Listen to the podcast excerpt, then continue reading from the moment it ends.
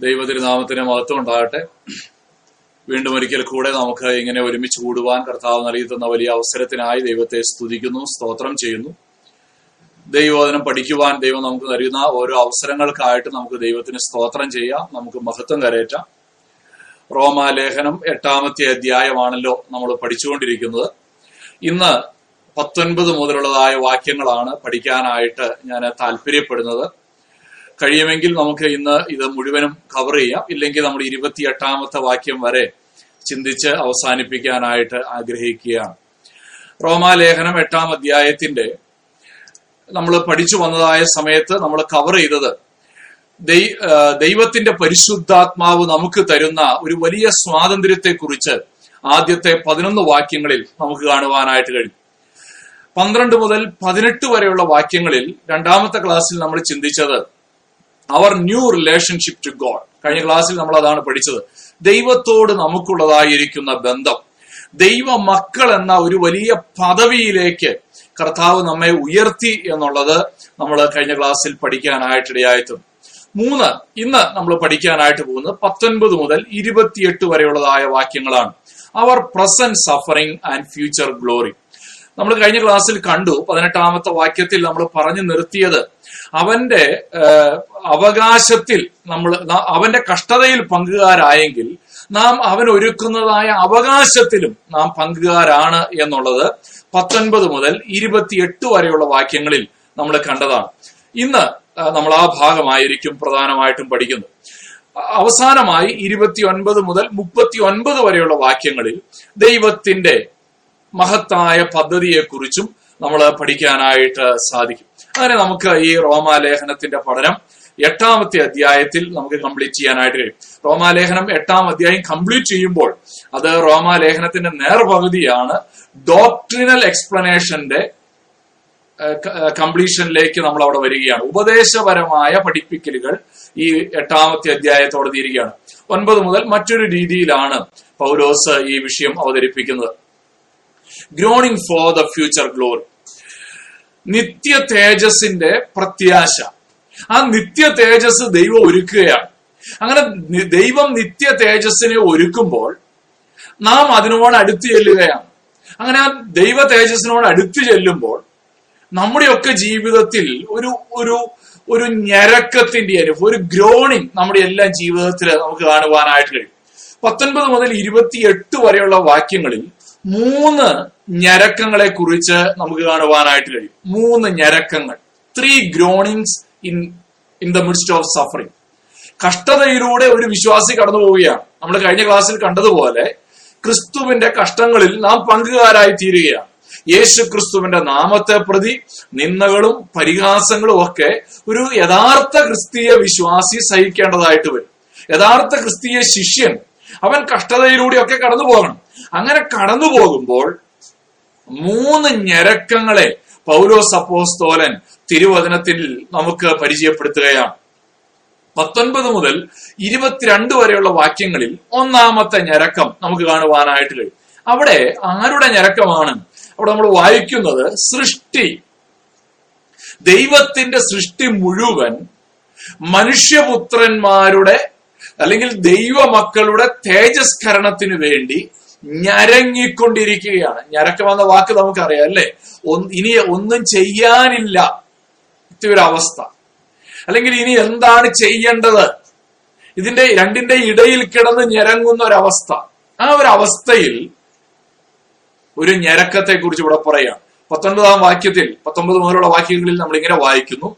സൃഷ്ടി ദൈവപുത്രന്മാരുടെ വെളിപ്പാടിനെ ആകാംക്ഷയോടെ കാത്തിരിക്കുന്നു. സൃഷ്ടി ദ്രവത്വത്തിന്റെ ദാസ്യത്തിൽ നിന്ന് വിടുതലും ദൈവമക്കളുടെ തേജസ്സാകുന്ന സ്വാതന്ത്ര്യവും പ്രാപിക്കും എന്നുള്ള ആശയോടെ മായയ്ക്ക് കീഴ്പ്പെട്ടിരിക്കുന്നു. മനഃപൂർവമായിട്ടല്ല അതിനെ കീഴ്പ്പെടുത്തിയവന്റെ കൽപ്പന നിമിത്തമത്രേ. സർവസൃഷ്ടിയും ഇന്നുവരെ ഒരുപോലെ ഞരങ്ങി ഈറ്റുനോവോടിരിക്കുന്നു എന്ന് നാം അറിയുന്നവൻ.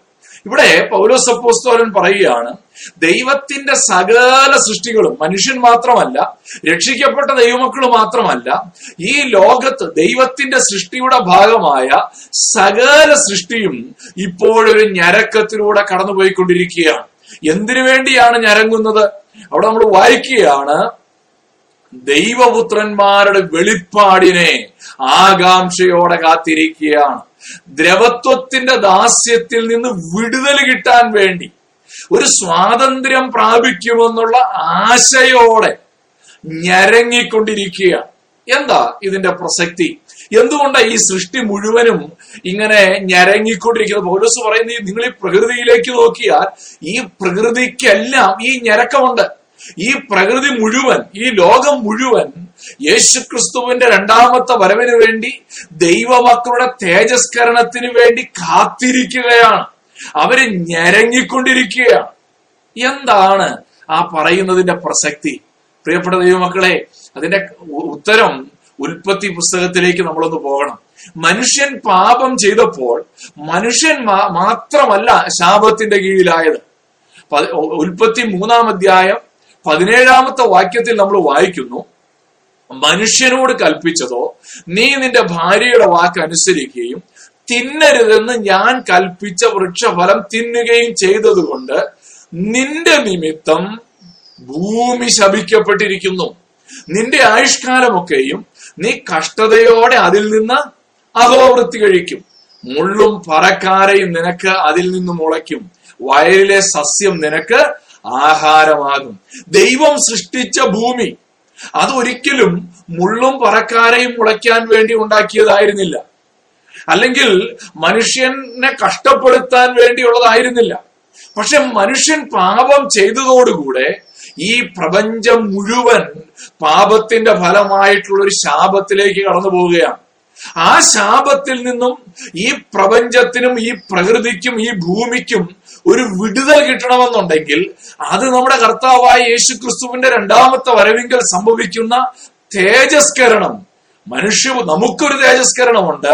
അതോടൊപ്പം ഈ പ്രപഞ്ചത്തിനൊരു വലിയ ശാപവിമുക്തി കൂടെ ആയിരിക്കും അതുകൊണ്ടാണ് ആ ഒരു ശാപവിമുക്തിക്കായിട്ട് സകല പ്രപഞ്ചവും എന്ത് ചെയ്യുകയാണ് ഞരങ്ങിക്കൊണ്ടിരിക്കുകയാണെന്ന് തിരുവചനം നമ്മളെ ഓർമ്മപ്പെടുത്തുകയാണ്. ആ വാക്യത്തിൽ നമ്മൾ റോമാലേഖനം എട്ടാം അധ്യായത്തിന്റെ ഇരുപത്തിരണ്ടാമത്തെ വാക്യമൊക്കെ വായിക്കുമ്പോൾ അവിടെ പൗലോസ് ഉപയോഗിച്ചിരുന്നൊരു വാക്കുണ്ട്. എന്താണ്? ഈറ്റുനോവോടിരിക്കുന്നു. പ്രസവ വേദനയോടെ ഇരിക്കുകയാണ്. ഒരു സ്ത്രീ ഒരു വിടുതലിന് വേണ്ടി കാത്തിരിക്കുന്നത് പോലെ ഒരു കുഞ്ഞിന് ജന്മം കൊടുക്കാനായിട്ട് ഒരു വേദനയിലൂടെ കടന്നു പോയിക്കൊണ്ടിരിക്കുകയാണ് ആ വേദനയെ കുറിച്ചാണ് ഇവിടെ പൗരോസപ്പോസ്തോരൻ സർവ സൃഷ്ടിയും ഞരങ്ങിക്കൊണ്ടിരിക്കുന്നു എന്നുള്ള ഭാഷാ പ്രയോഗം അർത്ഥമാക്കുന്നത്. ആ വേദന അതിനൊരു എപ്പോഴാണ് ആ വേദന അവസാനിക്കുന്നത്? പ്രസവ വേദനപ്പെടുന്ന ഒരു സ്ത്രീ അവളുടെ വേദനയ്ക്ക് ഒരു അവസാനം വരുന്നത് കുഞ്ഞ് ഉണ്ടാകുന്ന സമയത്ത് മാത്രമാണ്. അപ്പോൾ ആ ഒരു വിടുതലിന് വേണ്ടി ഭൂമിയും കാത്തിരിക്കുകയാണ്. കാരണം പാപത്തിന്റെ ഫലമായി സംഭവിച്ച ആ ഒരു വലിയ ശാപത്തിൻ കീഴിൽ നിന്ന് വിടുവിക്കപ്പെടുമെന്നുള്ള ആശയോടെ ദാസ്യത്തിന്റെ ദാസ്യത്തിൽ നിന്നുള്ള വിടുതൽ. അങ്ങനെ ഒരു വാക്ക് അവിടെ ഉപയോഗിച്ചിട്ടുണ്ട്. പൗലോസ് ഉപയോഗിച്ചിരിക്കുകയാണ് ഇരുപതാമത്തെ വാക്യത്തിൽ. ദാസ്യത്തിൽ നിന്നുള്ള വിടുതൽ. കാരണം എന്താ? ഈ പ്രപഞ്ചം മുഴുവൻ ഒരു ശാപത്തിന്റെ പാപത്തിന്റെ ഒരു അടിമത്വത്തിലേക്ക് ദാസ്യത്വത്തിലേക്ക് കടന്നുപോയി. അതിൽ നിന്നുള്ള വിടുതൽ ഗ്ലോറിഫിക്കേഷനിൽ തേജസ്കരണത്തിലാണ് സംഭവിക്കുന്നത് എന്ന് തിരുവചനം നമ്മളെ പഠിപ്പിക്കുകയാണ്. ഇന്നത്തെ ഈ ശാപത്തിൻ കീഴിൽ നിന്നുള്ള വിടുതൽ അതൊരു വലിയ സ്വാതന്ത്ര്യത്തിലേക്ക് നമ്മളവിടെ വായിക്കുന്നുണ്ടല്ലേ? സ്വാതന്ത്ര്യത്തിനായിട്ട് കാത്തിരിക്കുകയാണ്. ആ ഒരു വലിയ സ്വാതന്ത്ര്യത്തിന് വേണ്ടി കാത്തിരിക്കുന്ന പ്രപഞ്ചത്തെ പ്രകൃതിയെ നമുക്ക് കാണുവാനായിട്ട് കഴിയും. ഇനി രണ്ടാമത്തെ ഞരക്കം നമ്മളിവിടെ വായിക്കുകയാണ്. രണ്ടാമതായി ഞരങ്ങിക്കൊണ്ടിരിക്കുന്നത് വിശ്വാസികളുടെ ഞരക്കമാണ്. വിശ്വാസികളുടെ ഞരക്കം എന്ന് പറയുമ്പോൾ റോമർ എട്ടിന്റെ ഇരുപത്തിമൂന്നിൽ നമ്മൾ വായിക്കുകയാണ്. ആത്മാവെന്ന ആദ്യദാനം ലഭിച്ചിരിക്കുന്ന നാമും നമ്മുടെ ശരീരത്തിന്റെ വീണ്ടെടുപ്പായ പുത്രത്വത്തിന് കാത്തുകൊണ്ട് ഉള്ളിൽ ഞരങ്ങുന്നു. പൗലോസ് പറയുകയാണ് രണ്ടാമതായി ഞരങ്ങുന്നത് ആരാണെന്ന് അറിയാമോ ദൈവത്തിന്റെ പരിശുദ്ധാത്മാവെന്ന ആദ്യദാനം ലഭിച്ചിരിക്കുന്ന നാം വിശ്വാസികളായ നാം നമ്മുടെ ശരീരത്തിന്റെ വീണ്ടെടുപ്പായ പുത്രത്വത്തിന് കാത്തുകൊണ്ട് ഉള്ളിൽ ഞരങ്ങിക്കൊണ്ടിരിക്കുന്നു നമ്മുടെ ആത്മാവിന്റെ വീണ്ടെടുപ്പ് കഴിഞ്ഞു. രക്ഷിക്കപ്പെട്ടപ്പോൾ ദൈവം നമ്മെ നീതീകരിച്ചപ്പോൾ തന്നെ ദൈവം നമ്മുടെ ആത്മാവിനെ വീണ്ടെടുത്തു കഴിഞ്ഞു. ഇനി ദൈവം വീണ്ടെടുക്കുവാനുള്ളത് ഈ പാപത്തിന്റെ സ്വാധീനമുള്ള പാപത്തിന്റെ ശക്തിയുള്ള ഈ ശരീരത്തിന്റെ വീണ്ടെടുപ്പാണ്. ഈ പാപത്തിന്റെ ശക്തിയിൽ നിന്നൊരു വീണ്ടെടുപ്പ് വേണം. പാപത്തിന്റെ സാന്നിധ്യത്തിൽ നിന്ന് ഒരു വീണ്ടെടുപ്പ് വേണം പാപത്തിന്റെ ശക്തിയിൽ നിന്ന് ഈ വിശുദ്ധീകരണത്തിന്റെ പ്രക്രിയയിൽ ഇപ്പോൾ നാം രക്ഷിക്കപ്പെട്ടുകൊണ്ടിരിക്കുകയാണ്. വിശുദ്ധീകരണത്തിന്റെ പ്രക്രിയയിൽ ആ വീണ്ടെടുപ്പ് പാപത്തിന്റെ ശക്തിയിൽ നിന്ന് നടന്നുകൊണ്ടിരിക്കുകയാണ്. എന്നാൽ പാപത്തിന്റെ സാന്നിധ്യമുള്ള ഈ ഭൂമിയിൽ നിന്ന് നമ്മുടെ ശരീരം വീണ്ടെടുക്കപ്പെടുന്ന ഒരു ദിവസത്തിന് വേണ്ടി നാം ഞരങ്ങിക്കൊണ്ടിരിക്കുക എന്താ ഈ ഞരക്കം വരാൻ കാരണം എന്നറിയാമോ നമ്മൾ ഓൾറെഡി ആ നിത്യജീവൻ ടേസ്റ്റ് ചെയ്ത് കഴിഞ്ഞു. അവിടെ പറയുകയാണ് ആത്മാവെന്ന ആദ്യ ദാനം ലഭിച്ചിരിക്കുന്ന നാമം നോക്കിയേ അഡ്വാൻസ് കിട്ടിക്കഴിഞ്ഞു. അഡ്വാൻസ് കിട്ടിക്കഴിഞ്ഞത് കൊണ്ട് ഇപ്പൊ എന്ത് ചെയ്തുകൊണ്ടിരിക്കുകയാണ്? ബാക്കിയും കൂടെ കിട്ടണം. ആദ്യത്തെ ഒരല്പം ടേസ്റ്റ് ചെയ്തു. ആദ്യത്തെ ഒരല്പം ടേസ്റ്റ് ചെയ്ത് കഴിഞ്ഞപ്പോൾ അതിമനോഹരം ഇനി എന്ത് ചെയ്യാണ്? ബാക്കി കൂടെ കിട്ടാൻ വേണ്ടി കാത്തിരിക്കുകയാണ്. എന്റെ ഭാര്യ കഴിഞ്ഞ ആഴ്ചയിൽ കുറച്ച് റംബൂട്ടാൻ അച്ചാറിട്ടു. അച്ചാറിട്ട് കഴിഞ്ഞപ്പോ തന്നെ ഒന്ന് ടേസ്റ്റ് ചെയ്തു. എന്നിട്ട് മക്കൾക്കൊക്കെ കൊണ്ടുപോയി കൊടുത്തു. കണ്ടോ സൂപ്പർ ആണെന്ന് പറഞ്ഞു. എന്നിട്ട് പറഞ്ഞു ഇത് ഉടനെ കഴിക്കാൻ പറ്റില്ല. ഇതെന്ത് ചെയ്യണം? ഇത് കുറച്ച് ദിവസം വെച്ചേക്കണം. എന്നിട്ടേ അത് ഉപയോഗിക്കാൻ പറ്റുള്ളൂ. പിറ്റേ ദിവസം ചോറിനാനിരിക്കുന്ന സമയത്ത് മക്കൾ മൂന്ന് പേരും ചോദിച്ചു अचार रेडी आयो ഇതെന്താണ്? ആദ്യത്തെ ഒരു ടേസ്റ്റ് കിട്ടിക്കഴിഞ്ഞപ്പോ ഇനിയുള്ള ടേസ്റ്റും കൂടെ അറിയാൻ വേണ്ടി ഇനിയുള്ളത് മുഴുവൻ ആസ്വദിക്കാൻ വേണ്ടിയുള്ള ഒരു കാത്തിരിപ്പാണ്. ഇത് തന്നെയാണ് രക്ഷിക്കപ്പെട്ട ദൈവത്തിന്റെ ജീവിതത്തിലുള്ളത്. രക്ഷിക്കപ്പെട്ടപ്പോൾ ആ നിത്യജീവന്റെ സന്തോഷവും ദൈവിക സമാധാനവും ഒക്കെ അനുഭവിച്ചു കഴിഞ്ഞു. ഇനി അതിന്റെ പൂർണതയിൽ അനുഭവിക്കാനുള്ള ഒരു കാത്തിരിപ്പ് ഒരു ഞരക്കം ഒരു വിശ്വാസിയുടെ ഉള്ളിലുണ്ട്. ഒരു വശത്ത് ഈ ഭൂമിയിൽ ജീവിക്കുമ്പോ പരിഹാസമുണ്ട് നിന്നയുണ്ട് കഷ്ടതയൊക്കെ ഉണ്ട് പക്ഷേ ഇതിന്റെ ഇടയിൽ കിടന്നൊരു ഞരക്കത്തിലൂടെ കടന്നുപോയിക്കൊണ്ടിരിക്കുക. എന്താ ഞരക്കത്തിന്റെ കാരണം? ആദ്യദാനം ലഭിച്ചു കഴിഞ്ഞു. ഇനി അത് ബാക്കിയും കൂടെ കിട്ടാൻ വേണ്ടിയുള്ള ഒരു ഞരക്കം. അതാണ് വിശ്വാസിയുടെ ജീവിതത്തിലുള്ളത്. നമ്മൾ ഓൾറെഡി അത് ടേസ്റ്റ് ചെയ്തത് ഉണ്ട്. നമുക്കിനി ബാക്കിക്ക് വേണ്ടി കാത്തിരിക്കുകയാണ്. ഈ ഇസ്രായേൽ മക്കൾ ഈ ആദ്യ ഫല ഫലക്കറ്റയുടെ ഒരു പെരുന്നാൾ ആഘോഷിക്കുമായിരുന്നു അവർ കൊയ്ത്ത് തുടങ്ങുമ്പോൾ ആദ്യത്തെ കറ്റ കൊയ്തെടുത്തിട്ട് ദൈവാലയത്തിൽ കൊണ്ടുവന്ന് അത് കാഴ്ചയായിട്ട് സമർപ്പിക്കും. പുരോഹിതൻ അതെടുത്ത് അതിവിശുദ്ധ സ്ഥലത്ത് കൊണ്ടുവന്ന് നീരാജനം ചെയ്യുമെന്ന് ഇങ്ങനെ വേവ് ചെയ്യും. പുരോഹിതൻ കൊണ്ടുവന്ന് വേവ് ചെയ്യും. നീരാജനം ചെയ്തു കഴിയുമ്പോ അതിന്റെ അർത്ഥം എന്നാണെന്നറിയാമോ? ഇതാ ആദ്യത്തെ കറ്റ ഇവിടെ കൊണ്ടുവന്നു കഴിഞ്ഞു. ഇനി ഞങ്ങൾ വിശ്വസിക്കുകയാണ്. ഞങ്ങളുടെ കൊയ്ത്ത് മുഴുവൻ നല്ലൊരു കൊയ്ത്ത് ദൈവം തരുമെന്നുള്ള ഉറപ്പ് ഒരു വിശ്വാസമാണ്. ആ ആ നീരാജനം ചെയ്യുന്നതിന്റെ അർത്ഥം ഇതുപോലെ തന്നെ ആദ്യത്തെ ദാനം നമുക്ക് ലഭിച്ചു കഴിഞ്ഞു. ഇനി നമ്മൾ എന്ത് ചെയ്യുകയാണ് നമ്മൾ ഞരങ്ങിക്കൊണ്ടിരിക്കുകയാണ്. ഇനി ബാക്കിയും കൂടെ കിട്ടാൻ. ആ ആ ഇസ്രായേൽക്കാരെ പോലെ ആ കൊയ്ത്തു മുഴുവൻ തീരാൻ വേണ്ടി കാത്തിരിക്കുന്ന ഒരു ഞരക്കത്തോടെ അവർ കൊയ്യുകയാണ്. അതുപോലെ നാം ആദ്യത്തെ ദാനം ലഭിച്ച നാം രക്ഷിക്കപ്പെട്ട ദൈവമക്കളായ നമ്മൾ അടുത്ത പൂർണതയുള്ള ദാനത്തിന് വേണ്ടി കാത്തിരിക്കുകയാണെന്ന് തിരുവചനം പറയുകയാണ്. We are we are waiting for the adoption which is the redemption of the body when Christ returns നമ്മളെ ദൈവം നമ്മളെ ദത്തെടുത്തു കഴിഞ്ഞു. ഇല്ലേ? യേശു രക്ഷിക്കപ്പെട്ടപ്പോൾ ദൈവം നമ്മൾ കഴിഞ്ഞ ക്ലാസ്സിൽ അതിനെക്കുറിച്ച് ചിന്തിച്ചതാണ്.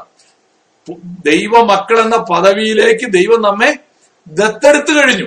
ഇനി അതിന്റെ പൂർണതയിലേക്ക് നമ്മുടെ ശരീരവും കൂടെ അത് അനുഭവിക്കാം. കാരണം ഇപ്പോൾ നമ്മുടെ ശരീരത്തിൽ നമ്മൾ കഷ്ടത അനുഭവിക്കുകയാണ്. ഇപ്പോൾ നമ്മുടെ ശരീരത്തിൽ നമ്മൾ നിന്ദയും പരിഹാസവും ഉപദ്രവം ഒക്കെ സഹിക്കുകയാണ്. പക്ഷെ ആ ശരീരത്തിന്റെ വീണ്ടെടുപ്പ് കർത്താവിന്റെ രണ്ടാമത്തെ വരവെങ്കിൽ സംഭവിക്കും. അതുകൊണ്ട് ഒരു ദൈവവൈതൽ ഞരങ്ങിക്കൊണ്ട് കാത്തിരിക്കുകയാണ്. അതുകൊണ്ടാണ് ഈ കഷ്ടതയിലൂടെയൊക്കെ കടന്നു പോകുമ്പോ വിശ്വാസി എന്ത് ചെയ്യുന്നുണ്ട്? ഒരു ഞരക്കത്തിലൂടെ കടന്നു പോകുന്നുണ്ട്. ഫിലിപ്പിയർ മൂന്നിന്റെ ഇരുപതിൽ ഇരുപത് ഇരുപത്തി ഒന്ന് വാക്യങ്ങളിൽ നമ്മൾ വായിക്കുന്നത് എന്താ? നമ്മുടെ പൗരത്വമോ സ്വർഗത്തിലാകുന്നു അവിടെ നിന്ന് കർത്താവായി യേശു ക്രിസ്തു രക്ഷിതാവായി വരുമെന്ന് നാം കാത്തിരിക്കുന്നു. അവൻ സകലവും തനിക്ക് കീഴ്പ്പെടുത്തുവാൻ കഴിയുന്ന തന്റെ വ്യാപാര ശക്തി കൊണ്ട് നമ്മുടെ താഴ്ചയുള്ള ശരീരത്തെ അവന്റെ മഹത്വമുള്ള ശരീരത്തോട് അനുരൂപമായി രൂപാന്തരപ്പെടുത്തും ഹാലേലുയ പ്രിയപ്പെട്ട ദൈവമക്കളെ നമ്മുടെ ശരീരം രൂപാന്തരപ്പെടാൻ പോവുകയാണ്. എങ്ങനെ രൂപാന്തരപ്പെടാൻ പോകുന്നത്? അവന്റെ മഹത്വമുള്ള ശരീരത്തോട് അനുരൂപമായി രൂപാന്തരപ്പെടുന്നു. യേശുവിന്റെ മുഖച്ഛായ വരുമെന്നല്ല അതിന്റെ അർത്ഥം കേട്ടോ. ചിലരൊക്കെ അങ്ങനെയാ വിചാരിക്കുന്നത് യേശുവിന്റെ പോലത്തെ ഒരു മുഖസാദൃശ്യം ഉണ്ടാകുമെന്നൊക്കെയാണ് പലരും വിചാരിക്കുന്നത്. അതല്ല ഇവിടെ പറയുന്നത് ഈ പാപത്തിന്റെ സ്വാധീനമില്ലാത്ത ഒരു തേജസ്കരിക്കപ്പെട്ട ശരീരം പാപത്തിന്റെ പഴയ സ്വഭാവമില്ലാത്ത ഒരു തേജസ്സുള്ള ശരീരത്തിലേക്ക് നാം രൂപാന്തരപ്പെടും. ദൈവം അത് ദൈവം രൂപാന്തരപ്പെടുത്തും എന്നാണ് തിരുവചനം നമ്മെ ഓർമ്മപ്പെടുത്തുന്നത്. അപ്പൊ ആ ഒരു രൂപാന്തരപ്പെടലിന് വേണ്ടി ഒരു വിശ്വാസി ഇപ്പോൾ എന്ത് ചെയ്യുകയാണ്? ഞരങ്ങിക്കൊണ്ടിരിക്കുകയാണ് റോമർ എട്ടിന്റെ ഇരുപത്തിനാല് ഇരുപത്തി അഞ്ച് വാക്യങ്ങളിലേക്ക് വരുമ്പോൾ അവിടെ പറയുകയാണ് പ്രത്യാശയാലല്ലോ നാം രക്ഷിക്കപ്പെട്ടിരിക്കുന്നത്. കാണുന്ന പ്രത്യാശയോ പ്രത്യാശയല്ല. ഒരുത്തൻ കാണുന്നതിനായി ഇനി പ്രത്യാശിക്കുന്നത് എന്തിന്? നാം കാണാത്തതിനായി പ്രത്യാശിക്കുന്നുവെങ്കിലോ അതിനായി ക്ഷമയോടെ കാത്തിരിക്കുന്നു. എന്തിനു വേണ്ടിയാണ് നമ്മുടെ പ്രത്യാശ എന്ന് എങ്ങനെ തിരിച്ചറിയാം? നമ്മൾ എന്തിനു വേണ്ടിയാണ് കാത്തിരിക്കുന്നത് നോക്കിയാൽ മതി. ശരിയാണോ? നമ്മുടെ ഞരക്കം ഇല്ലെങ്കിൽ അതിന്റെ അർത്ഥം നമ്മുടെ ഉള്ളിൽ ഈ ഒരു ഞരക്കം ഇല്ലെങ്കിൽ അതിന്റെ അർത്ഥം എന്താ? നമ്മൾ കർത്താവിന്റെ രണ്ടാം വരവിന് വേണ്ടി കാത്തിരിക്കുന്നില്ലെന്ന. The groaning is an evidence of our hope നാം എന്തിനു വേണ്ടി കാത്തിരിക്കുന്നോ അതിനു വേണ്ടി മാത്രമേ നമ്മൾ ഞരങ്ങുള്ളൂ പ്രത്യാശിക്കുന്നുവെങ്കിലോ അതിനായി ക്ഷമയോടെ കാത്തിരിക്കുന്നു. ഇപ്പൊ കാണുന്നത് ഒന്നുമല്ല നമ്മുടെ പ്രത്യാശ. കോവിഡ് മാറും എന്നുള്ളതല്ല നമ്മുടെ പ്രത്യാശ. തീർച്ചയായിട്ടും നമ്മളത് ആഗ്രഹിക്കുന്നുണ്ട് അതിനുവേണ്ടി പ്രാർത്ഥിക്കുന്നുണ്ട്. പക്ഷേ ആത്യന്തികമായ നമ്മുടെ പ്രത്യാശ കോവിഡ് മാറുക എന്നുള്ളതല്ല. ജോലി കിട്ടുക എന്നുള്ളതല്ല. ഒരു ഫൈനാൻഷ്യൽ ബൂം ഉണ്ടാവുക എന്നുള്ളതല്ല. പിന്നെന്താണ്? നമ്മുടെ കർത്താവ് രണ്ടാമത് വരുമ്പോൾ ഈ പാപത്തിന് അടിമയായ ഈ ശരീരത്തിന് ഒരു പൂർണ വിടുതൽ കർത്താവ് ഒരുക്കുന്നു എന്നുള്ളതാണ്. തന്റെ പുത്രന്റെ സാദൃശ്യത്തോട് അനുരൂപമാക്കും രൂപാന്തരപ്പെടുത്തും എന്നുള്ളതാണ് ഒരു വിശ്വാസിയുടെ പ്രത്യാശ. ദൈവത്തിന് സ്തോത്രം. മൂന്നാമത്തെ ഞരക്കം. ഇരുപത്തിയാറാമത്തെ വാക്യത്തിൽ നാം ഇങ്ങനെ വായിക്കുന്നുണ്ട്. അവണ്ണം തന്നെ ആത്മാവ് നമ്മുടെ ബലഹീനതയ്ക്ക് തുണ നിൽക്കുന്നു. വേണ്ടും പോലെ പ്രാർത്ഥിക്കേണ്ടത് എന്തെന്ന് നാം അറിയുന്നില്ലല്ലോ. ആത്മാവ് തന്നെ ഉച്ചരിച്ചുകൂടാത്ത ഞരക്കങ്ങളാൽ നമുക്ക് വേണ്ടി പക്ഷപാതം ചെയ്യുന്നു. ഇവിടെ പൗലോസപ്പോസ്തോലൻ മൂന്നാമത്തെ ഞരക്കത്തെ കുറിച്ച് പറയുന്നു. ഇവിടത്തെ ഞരക്കം ആരുടെയാണ് ഇവിടെ പരിശുദ്ധാത്മാവിന്റെ ഞരക്കത്തെ കുറിച്ച് പറയുകയാണ്. കഷ്ടതയുടെ നടുവിലൂടെ വിശ്വാസി കടന്നു പോവുകയാണ്. ക്രിസ്തുവിന്റെ കഷ്ടങ്ങളിൽ പങ്കുള്ളവരായി മുന്നോട്ട് പോയിക്കൊണ്ടിരിക്കുമ്പോൾ അവന് വേണ്ടി അവന്റെ ഉള്ളിൽ നിന്ന് ഞരങ്ങുന്ന ദൈവത്തിന്റെ പരിശുദ്ധാത്മാവിനെ കുറിച്ചാണ് ഇവിടെ പൗലോസപ്പോസ്തോലൻ പറയുന്നത്. എന്താ ഇവിടത്തെ പ്രസക്തി? ഇവിടെ പറയുന്നത് വേണ്ടും പോലെ പ്രാർത്ഥിക്കേണ്ടത് എന്തെന്ന് നാം അറിയുന്നില്ല. അവിടെ പറയുന്നുണ്ട് ആത്മാവ് നമ്മുടെ ബലഹീനതയ്ക്ക് തുണ നിൽക്കുന്നു. നമുക്കൊരു ബലഹീനതയുണ്ട്. നമ്മൾ നമുക്ക് എന്താണ് പ്രാർത്ഥിക്കേണ്ടതെന്ന് അറിഞ്ഞുകൂടാ. എങ്ങനെയാ പ്രാർത്ഥിക്കേണ്ടതെന്ന് അറിഞ്ഞുകൂടാ. നമ്മൾ എന്ത് ചെയ്യാണ് നമുക്ക് എന്തൊക്കെ ബലഹീനതയുണ്ട് നോക്കിയേ. എങ്ങനെ പ്രാർത്ഥിക്കണം? വേണ്ടും പോലെ. ഹൗ ടു പ്രേ എങ്ങനെ പ്രാർത്ഥിക്കണമെന്ന് നമുക്ക് അറിഞ്ഞുകൂടാ രണ്ട് ദൈവഹിതം എന്താണ്? ഞാൻ ഇരുപത്തിയേഴാം വാക്യത്തിൽ പറയുകയാണ് എന്നാൽ ആത്മാവ് വിശുദ്ധർക്ക് വേണ്ടി ദൈവഹിത പ്രകാരം പക്ഷപാതം ചെയ്യുന്നത് കൊണ്ട് അപ്പൊ നോക്കിയേ നമുക്ക് വേണ്ടും പോലെ പ്രാർത്ഥിക്കാൻ അറിയില്ല ഹൗ ടു പ്രേ ദൈവഹിതം എന്താണെന്നറിയില്ല. അതുകൊണ്ട് പരിശുദ്ധാത്മാവ് എന്ത് ചെയ്യുന്നു? ദൈവഹിതപ്രകാരം പക്ഷപാതം ചെയ്യുകയാണ്. നമുക്ക് വേണ്ടി ദൈവത്തോട് പ്രാർത്ഥിക്കുകയാണ്. മാത്രമല്ല what is good to us നമുക്ക് നന്മ ഏതാ? റോമർ എട്ടിന്റെ ഇരുപത്തെട്ടിൽ പറയുകയാണ് ദൈവത്തെ സ്നേഹിക്കുന്നവർക്ക് നിർണയപ്രകാരം വിളിക്കപ്പെട്ടവർക്ക് തന്നെ സകലവും നന്മയ്ക്കായി കൂടി വ്യാപരിക്കുന്നു എന്ന് നാം അറിയുന്നു. അപ്പോൾ ഈ വാക്യങ്ങളിൽ ഈ എന്താണ് നമ്മുടെ ബലഹീനത? ഒന്ന് വേണ്ടും പോലെ പ്രാർത്ഥിക്കാൻ നമുക്ക് അറിഞ്ഞുകൂടെ? എങ്ങനെയാ വേണ്ടതുപോലെ പ്രാർത്ഥിക്കേണ്ടത്? അതുകൊണ്ട് ദൈവത്തിന്റെ പരിശുദ്ധാത്മാവ് നമുക്ക് തുണ നിൽക്കും. ദൈവഹിതം എന്താണ് നമുക്ക് അറിഞ്ഞുകൂല അറിഞ്ഞുകൂടാ. എന്താ പ്രാർത്ഥിക്കേണ്ടത്? ഈ സമയത്ത് ഞാൻ എന്നാ പ്രാർത്ഥിക്കേണ്ടത്? നമുക്ക് അറിഞ്ഞുകൂടാ. ദൈവത്തിന്റെ പരിശുദ്ധാത്മാവ് എന്ത് ചെയ്യുന്നു? നമുക്ക് വേണ്ടി പക്ഷപാതം ചെയ്യുന്നു. മൂന്ന് നമ്മുടെ നന്മ എന്താ? സകലവും നന്മയ്ക്കായി കൂടി വ്യാപരിക്കുന്നു എന്ന് നാം അറിയുന്നു. അപ്പൊ നമ്മുടെ നമുക്ക് ദൈവം ഒരുക്കി വെച്ചിരിക്കുന്ന നന്മ എന്താണെന്നും നമുക്ക് അറിഞ്ഞുകൂടാ. അപ്പൊ നമ്മൾ എന്ത് ചെയ്യും? നമ്മൾ നമുക്ക് എന്തെങ്കിലുമൊക്കെ നമ്മൾ പ്രാർത്ഥിക്കാറുണ്ട്. പക്ഷേ ദൈവത്തിന്റെ പരിശുദ്ധാത്മാവ് നമ്മുടെ ഉള്ളിൽ എന്ത് ചെയ്യാണ്? വേണ്ടതുപോലെ നമുക്ക് വേണ്ടി പ്രാർത്ഥനയിൽ ഞരങ്ങിക്കൊണ്ടിരിക്കുകയാണ്. അതാണ് ഇവിടെ പൗരോസപ്പോസ്വരൻ പറയാനായിട്ട് ശ്രമിക്കുന്നത്. നോക്കിയാട്ടെ വേണ്ടും പോലെ പ്രാർത്ഥിക്കേണ്ടതെന്ന് പറയുന്നില്ലല്ലോ. ആത്മാവ് തന്നെ ഉച്ചരിച്ചുകൂടാത്ത ഞരക്കങ്ങളാൽ നമുക്ക് വേണ്ടി പക്ഷവാദം ചെയ്യുന്നു. വേണ്ടതുപോലെ നമുക്ക് പ്രാർത്ഥിക്കാൻ അറിഞ്ഞുകൂടാ. പക്ഷെ ദൈവത്തിന്റെ പരിശുദ്ധാത്മാവ് എന്ത് ചെയ്യും? നമുക്ക് വേണ്ടി ഞരങ്ങിക്കൊണ്ട് പക്ഷവാദം ചെയ്യുക. ദൈവത്തിന് സ്തോത്രം. ഒന്ന് ഓർത്തു നോക്കിയാട്ടെ. നമുക്ക് വേണ്ടത് എന്താന്ന് നമുക്ക് അറിഞ്ഞുകൂടാ. പക്ഷേ ഞാൻ എപ്പോഴും ഇങ്ങനെ അതിനെ മനസ്സിലാക്കുന്നത് നമ്മുടെ കുഞ്ഞുങ്ങളെ കൊണ്ട് ഡോക്ടറെ കാണാൻ പോവുകയാണ് ഡോക്ടർ പറഞ്ഞു ഒരു ഇഞ്ചക്ഷൻ കൊടുക്കണം. കുഞ്ഞു പറയും അയ്യോ എനിക്ക് ഇഞ്ചക്ഷൻ വേണ്ട. പക്ഷെ അപ്പനായ ഞാൻ പറയും ഡോക്ടറെ ഞാൻ അവനെ പിടിച്ചോളാം ഇഞ്ചക്ഷൻ കൊടുത്തോ? കാരണം എന്താണെന്നറിയാമോ? അവന് അറിഞ്ഞുകൂടെ എന്താ എന്താണ് അവൻ ചെയ്യേണ്ടതെന്ന്. പക്ഷെ അറിയാവുന്നയാൾ എന്ത് ചെയ്യും? അവന് വേണ്ടി അത് പറയുകയാണ്. പ്രിയപ്പെട്ട ദൈവമക്കളെ ഇതാണ് ദൈവത്തിന്റെ പരിശുദ്ധാത്മാവ് നമുക്ക് വേണ്ടി ചെയ്യുന്നത്. ദൈവഹിതപ്രകാരം പക്ഷപാതം ചെയ്യുന്നത് കൊണ്ട് പരിശുദ്ധാത്മാവ് നമുക്ക് വേണ്ടി അങ്ങനെ പക്ഷപാതം ചെയ്യുന്നത് കൊണ്ട് ആത്മാവിന്റെ ചിന്ത ഇന്നതെന്ന് ഹൃദയങ്ങളെ പരിശോധിക്കുന്നവൻ അറിയും. ദൈവത്തിന്റെ പരിശുദ്ധാത്മാവ് എന്ത് ചെയ്യുകയാണ്? നമുക്ക് വേണ്ടി പക്ഷപാതം ചെയ്യുകയാണ്. അപ്പോൾ ഇവിടെ നോക്കിയാട്ടെ. അപ്പോൾ ദൈവത്തെ സ്നേഹിക്കുന്നവർക്ക് നിർണയപ്രകാരം വിളിക്കപ്പെട്ടവർക്ക് തന്നെ സകലവും നന്മയ്ക്കായി കൂടി വ്യാപരിക്കുന്നു അപ്പൊ എങ്ങനെ പ്രാർത്ഥിക്കണമെന്ന് അറിഞ്ഞുകൂടാ? ദൈവത്തിന്റെ ഹിതം എന്താന്ന് നമുക്ക് അറിഞ്ഞുകൂടാ? നമുക്ക് നന്മ എന്ത് കിട്ടിയാലാണ് നന്മ എന്ന് നമുക്ക് അറിഞ്ഞുകൂടാ. ഇല്ലേ? നിങ്ങൾ ഓർത്ത് നോക്കി നമ്മൾ പ്രാർത്ഥിച്ച എല്ലാം നമുക്ക് കിട്ടിയായിരുന്നെങ്കിൽ എന്തായാലും അവസ്ഥ? നമ്മൾ പ്രാർത്ഥിച്ചതെല്ലാം നമുക്ക് കിട്ടിയിരുന്നെങ്കിൽ നമ്മൾ പലപ്പോഴും വഴിതെറ്റിപ്പോയേ നമ്മൾ പല അബദ്ധങ്ങളിൽ ചെന്ന് ചാടിയേനെ. എത്ര പേർക്ക് പറയാൻ കഴിയും? കർത്താവെ നീ എന്റെ പ്രാർത്ഥന അന്ന് കേൾക്കാതിരുന്നുകൊണ്ട് സ്തോത്രമെന്ന് എല്ലാവരും പറയുമെന്ന് എന്റെ വിചാരം. കാരണം നമ്മൾ പ്രാർത്ഥിച്ച ചില പ്രാർത്ഥനയൊക്കെ കിട്ടാതിരുന്നതാണ് നമുക്ക് നന്മയായി തീർന്നത് അത് ദൈവം തന്നില്ല. അപ്പൊ നമുക്ക് ഈ ദൈവഹിതമൊന്നും അറിഞ്ഞുകൂടാ. എന്താണ് നന്മയായി തീരുന്നത് നമുക്ക് അറിഞ്ഞുകൂടാ. അപ്പൊ ആ നന്മയ്ക്കായി ദൈ- വ്യാപരിക്കുകയാണ്. അതിനു വേണ്ടി ആരാ പ്രാർത്ഥിക്കുന്നത്? ദൈവത്തിന്റെ പരിശുദ്ധാത്മാവ് നമ്മുടെ ഉള്ളിൽ ഇരുന്നു കൊണ്ട് ഞരങ്ങുക. കഷ്ടതയിലൂടെ കടന്നു പോകുമ്പോൾ നമ്മൾ എന്തേ പ്രാർത്ഥിക്കുള്ളൂ കർത്താവെ ഈ കഷ്ടത മാറ്റണേ. ഈ നിന്ന മാറ്റണേ. ഈ ഒറ്റപ്പെടുത്തൽ മാറ്റണേ. പക്ഷെ ദൈവത്തിന്റെ പരിശുദ്ധാത്മാവിന് അറിയാം അതല്ല ദൈവഹിതം. അതല്ല നമുക്ക് നന്മയായിട്ടുള്ളത്. കഷ്ടത സഹിഷ്ണുതയെയും സഹിഷ്ണുത സിദ്ധതയെയും സിദ്ധത പ്രത്യാശയെയും ഉളവാക്കുന്നു എന്നറിഞ്ഞ് നാം കഷ്ടങ്ങളിൽ എന്ത് ചെയ്യുന്നു? പ്രശംസിക്കുന്നു. പൗരസ് വാക്യമൊക്കെ പറഞ്ഞു. പക്ഷെ നമ്മൾ ആരേലും കഷ്ടത വരുമ്പോൾ ആ കഷ്ടത വർദ്ധിക്കട്ടെ എന്ന് പറഞ്ഞ് പ്രാർത്ഥിക്കാറില്ല.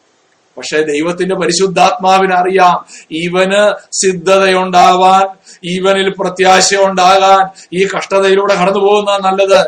ആ ഞരക്കം ദൈവത്തിന്റെ പരിശുദ്ധാത്മാവ് നമുക്ക് വേണ്ടി ദൈവസനിൽ പ്രാർത്ഥനയായിട്ട് അർപ്പിക്കുകയാണ്.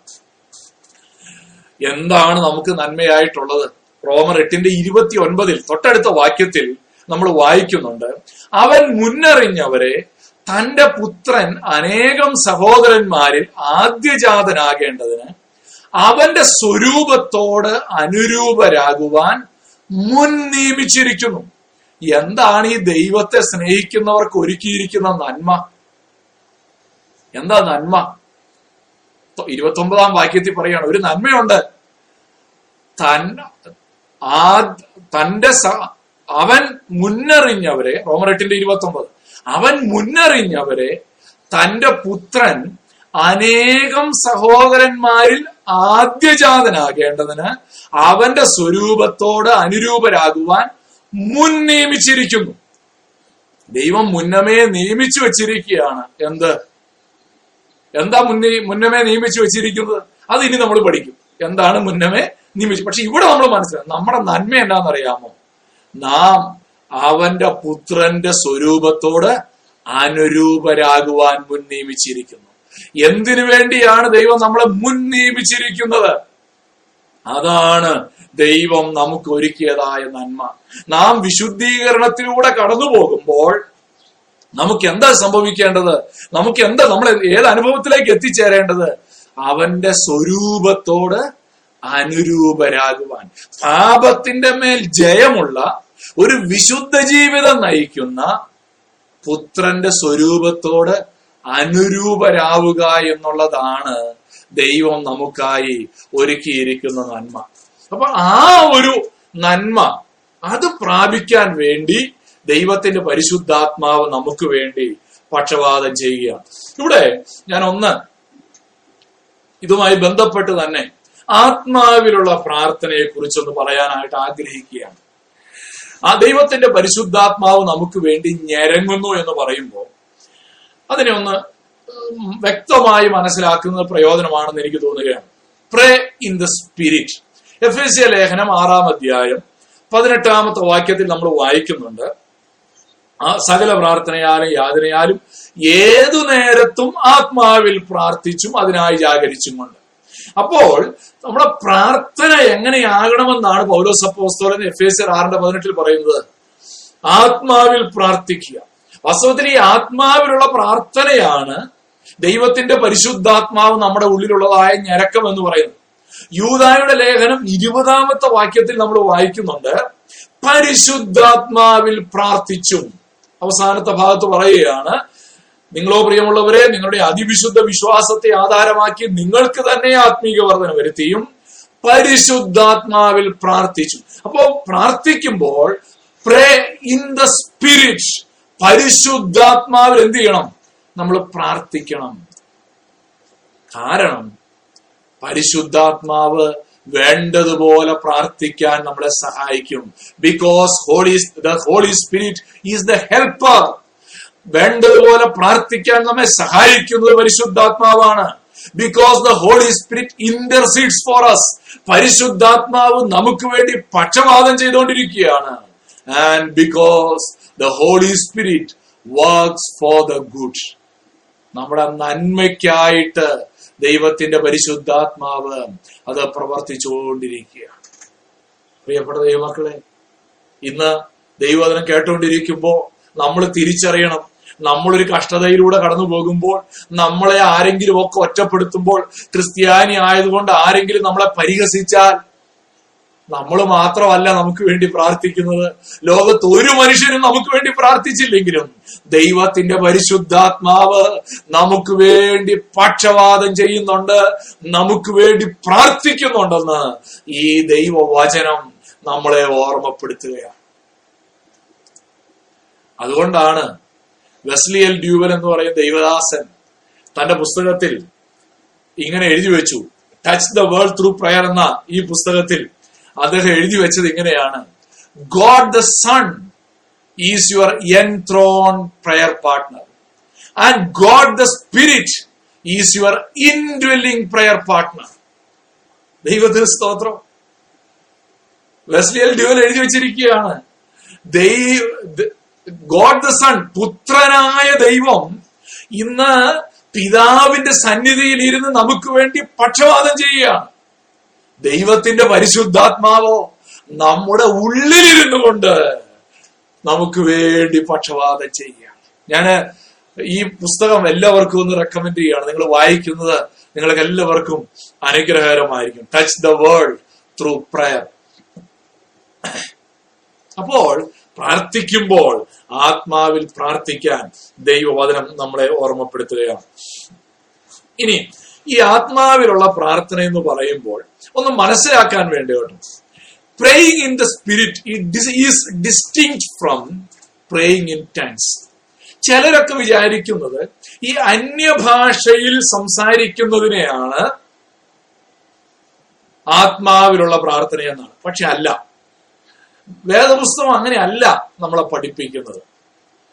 Praying in the Spirit is relying on the Spirit in prayer പ്രാർത്ഥിക്കുമ്പോൾ ദൈവത്തിന്റെ പരിശുദ്ധാത്മാവിൽ ആശ്രയിച്ചുകൊണ്ട് ദൈവത്തിന്റെ പരിശുദ്ധാത്മാവിനാൽ ശക്തീകരിക്കപ്പെട്ടുകൊണ്ട് ഞാനും നിങ്ങളും പ്രാർത്ഥിക്കുന്ന പ്രാർത്ഥനയാണ് പരിശുദ്ധാത്മാവിലുള്ള പ്രാർത്ഥന. The Spirit empowers the prayer and carries it to the Father in the name of Jesus പ്രാർത്ഥനയെ കുറിച്ച് നമ്മൾ മനസ്സിലാക്കേണ്ട ഒരു കാര്യം. പുതിയ നിയമത്തിലെ പ്രാർത്ഥന എപ്പോഴും വേദപുസ്തകം നമ്മളെ പഠിപ്പിക്കുന്നത് പിതാവായ ദൈവത്തോടാണ് പ്രാർത്ഥിക്കേണ്ടത്. യേശു ക്രിസ്തുവിന്റെ നാമത്തിലാണ് പ്രാർത്ഥിക്കേണ്ടത്. പരിശുദ്ധാത്മാവിന്റെ ശക്തിയാലാണ് പ്രാർത്ഥിക്കേണ്ടത്. ഇത് വളരെ പ്രധാനപ്പെട്ട ഒരു കാര്യമാണ്. ചിലരൊക്കെ പ്രാർത്ഥിക്കുന്നത് കേട്ടിട്ടുണ്ടോ? ഞാൻ അതിനെ വിധിക്കുകയല്ല. നമ്മളൊക്കെ കുഞ്ഞുനാളിൽ കുഞ്ഞുങ്ങളെ പഠി പ്രാർത്ഥിക്കാൻ പഠിപ്പിക്കുന്ന എങ്ങനെയാ? യേശോപ്പാ യേശോപ്പാ അങ്ങനെ നമ്മൾ പ്രാർത്ഥിക്കാൻ പഠിപ്പിക്കുന്നത് അല്ലേ? യേശോപ്പാ ഞങ്ങളെ അനുഗ്രഹിക്കണേ നമ്മൾ കുഞ്ഞുങ്ങളെ പഠിപ്പിക്കേണ്ടത് ദൈവമേ ഞങ്ങളെ അനുഗ്രഹിക്കണമേ യേശുവിന്റെ നാമത്തിൽ എന്ന് അത് പഠിപ്പിക്കണേ. ഇല്ലെങ്കിൽ എന്നറിയാവോ നാൽപ്പത് വയസ്സായാലും പ്രാർത്ഥിക്കുന്ന അപ്പൊ എങ്ങനെ ആയിരിക്കും പിതാവായ ദൈവത്തോട് പുത്രനായ യേശുക്രിസ്തുവിന്റെ നാമത്തിൽ പരിശുദ്ധാത്മാവിന്റെ ശക്തിയോടുകൂടെ പ്രാർത്ഥിക്കുന്ന പ്രാർത്ഥന. അതാണ് വേദപുസ്തകം നമ്മളെ പഠിപ്പിക്കുന്ന പുതിയ നിയമത്തിന്റെ പ്രാർത്ഥന. നിർഭാഗ്യവശാൽ പലരും അങ്ങനല്ല പ്രാർത്ഥന ചിലര് പരിശുദ്ധാത്മാവിനോട് പ്രാർത്ഥിക്കും. പരിശുദ്ധാത്മാവിനോട് പ്രാർത്ഥിക്കരുതെന്നല്ല.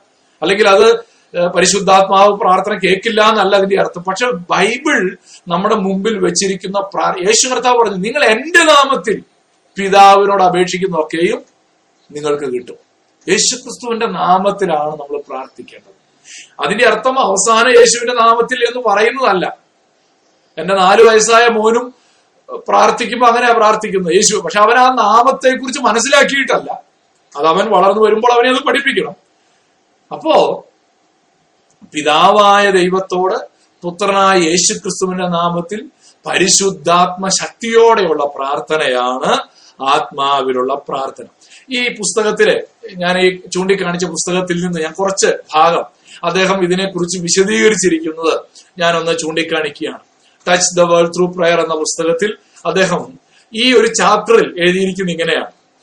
The Holy Spirit increases our desire to pray ദൈവത്തിന്റെ പരിശുദ്ധാത്മാവ് പ്രാർത്ഥിക്കാനുള്ള ഒരു ആഗ്രഹത്തെ നമ്മുടെ ഉള്ളിൽ കൂടുതലായിട്ടുണ്ടാക്കും നിങ്ങൾ ശ്രദ്ധിച്ചിട്ടുണ്ടോ? രക്ഷിക്കപ്പെട്ടവർക്ക് എല്ലാം ഇത് അനുഭവം ഉണ്ടാകുമെന്ന് എന്റെ വിശ്വാസം. ചില പ്രാർത്ഥിക്കണം കൂടുതൽ സമയം പ്രാർത്ഥിക്കണം എന്നുള്ളൊരു ആഗ്രഹം ദൈവത്തിന്റെ പരിശുദ്ധാത്മാവ് നമ്മുടെ ഉള്ളിൽ ഇങ്ങനെ തന്നുകൊണ്ടിരിക്കും. അതുപോലെ പരിശുദ്ധാത്മാവ് പ്രാർത്ഥിക്കുമ്പോൾ ചില ഉറപ്പുകളൊക്കെ ദൈവവചനത്തിൽ തന്നുകൊണ്ടിരിക്കും. ഇല്ലേ? ഞാൻ നിന്നെ സൗഖ്യമാക്കുന്ന യഹോവയാകുന്നു. ഒരു രോഗത്തിന് വേണ്ടി നമ്മൾ പ്രാർത്ഥിക്കുകയാണ്. അപ്പോൾ ദൈവത്തിന്റെ പരിശുദ്ധാത്മാവ് ഒരു വാക്യം നമ്മുടെ മനസ്സിലേക്ക് ഇട്ടുതരും. മനസ്സിലേക്ക് ഇട്ട് തന്നിട്ട് നമുക്ക് ഉറപ്പു തരികയാണ്. ദൈവവചനത്തിലൂടെ നമ്മളെ പ്രാർത്ഥനയിൽ ബലപ്പെടുത്തുകയാണ്. The Holy Spirit brings spiritual goals to our attention നീ ഇനി പ്രാർത്ഥിക്കേണ്ടത് ഈ ഒരു വിഷയത്തിന് വേണ്ടിയാണ്. കണ്ടോ ഒറീസയിൽ ഇന്ന ഇന്ന സ്ഥലങ്ങളിൽ സുവിശേഷം എത്തിച്ചേർന്നിട്ടില്ല. മധ്യപ്രദേശിൽ ഇങ്ങനെ ഒരു ദൈവദാസൻ ഭാരത്തിലൂടെ കടന്നു പോകുന്നു ചില പ്രത്യേക വിഷയങ്ങൾ അല്ലെങ്കിൽ ഇനി എനിക്ക് ഇന്ന ഇന്ന പാപങ്ങളെ ജയിക്കാനായിട്ടുണ്ട്. എന്റെ ആത്മീക ജീവിതത്തിൽ ഞാൻ ഇന്ന ഇന്ന മേഖലകളിലേക്ക് എത്തിച്ചേരേണ്ടതായിട്ടുണ്ട്. ചില സ്പിരിച്വൽ ഗോൾസ് ദൈവത്തിന്റെ പരിശുദ്ധാത്മാവ് നമ്മുടെ ഉള്ളിലിടും. The Holy Spirit brings needs to our attention ചില ആവശ്യങ്ങൾ മിഷൻസിന്റെ ആയിക്ക് ഇങ്ങനൊരു ആവശ്യമുണ്ട് യൂത്ത് ഫോർ മിഷന് കുറച്ച് പ്രവർത്തകരെ ആവശ്യമുണ്ട്. അതിനുവേണ്ടി പ്രാർത്ഥിക്കാൻ ദൈവത്തിന്റെ പരിശുദ്ധാത്മാവ് നമ്മുടെ ഉള്ളിൽ പ്രേരണ തരും. The Holy Spirit places prayer burdens upon us ചില ഭാരങ്ങൾ ചില ഭാരങ്ങൾ നമ്മുടെ ഉള്ളിലേക്ക് ഇട്ടു തരും. ചില സമയത്ത് നമ്മൾ പ്രാർത്ഥിച്ചുകൊണ്ടിരിക്കുകയായിരിക്കും അപ്പോഴാണ് പരിശുദ്ധാത്മാവ് നമ്മുടെ ഉള്ളിൽ ചില ഭാരം വിട്ടുതരും ഞാനൊരു ദിവസം പള്ളിയിൽ എന്നോട് മധ്യസ്ഥ പ്രാർത്ഥനയിൽ രണ്ട് ദൈവദാസൻ ഒരു ഒരു ദൈവദാസൻ വളരെ സീരിയസ് ആയ രോഗത്തിൽ കിടക്കുന്നു. വേറൊരു ദൈവദാസൻ മരിച്ചു. ആ മരിച്ച ദൈവദാസൻ ആ മരിച്ച ദൈവദാസന്റെ കുടുംബത്തിന് വേണ്ടി പ്രാർത്ഥിക്കാനാണ് എന്നോട് പറഞ്ഞത്. പക്ഷെ ഞാൻ പ്രാർത്ഥിക്കാൻ തുടങ്ങിയപ്പോൾ എന്റെ ഉള്ളിൽ അദ്ദേഹത്തെ പോലെ പ്രവർത്തിക്കുന്ന ദൈവദാസന്മാരെ എഴുന്നേൽപ്പിക്കാൻ വേണ്ടിയുള്ള ഒരു ഭാരം എന്റെ ഉള്ളിലേക്ക് തന്നു ഞാൻ പിന്നെ പ്രാർത്ഥിച്ചത് തകർന്ന ഹൃദയത്തോടെ ആ വിഷയത്തിന് വേണ്ടിയാ. പള്ളിയിൽ ഇരുന്നാ പ്രാർത്ഥിക്കുന്നത് ശരിയാ. പക്ഷെ എന്നോട് പ്രാർത്ഥിക്കാൻ പറഞ്ഞത് അദ്ദേഹത്തിന്റെ കുടുംബത്തെ ആശ്വസ് ദൈവം ആശ്വസിപ്പിക്കേണ്ടതിന് വേണ്ടിയാ. പക്ഷെ എന്റെ ഉള്ളിൽ ദൈവം ഒരു ഭാരം തന്നു. കർത്താവെ അതുപോലെ ആത്മാർത്ഥതയുള്ള ഭക്തന്മാരെ എഴുന്നേൽപ്പിക്കണമേ. ഈ വർഷം സംഭവിച്ച കാര്യം. അപ്പോ ദൈവത്തിന്റെ പരിശുദ്ധാത്മാവ് നമ്മുടെ ഉള്ളിൽ ചില ഭാരങ്ങൾ ഇട്ടു തരും.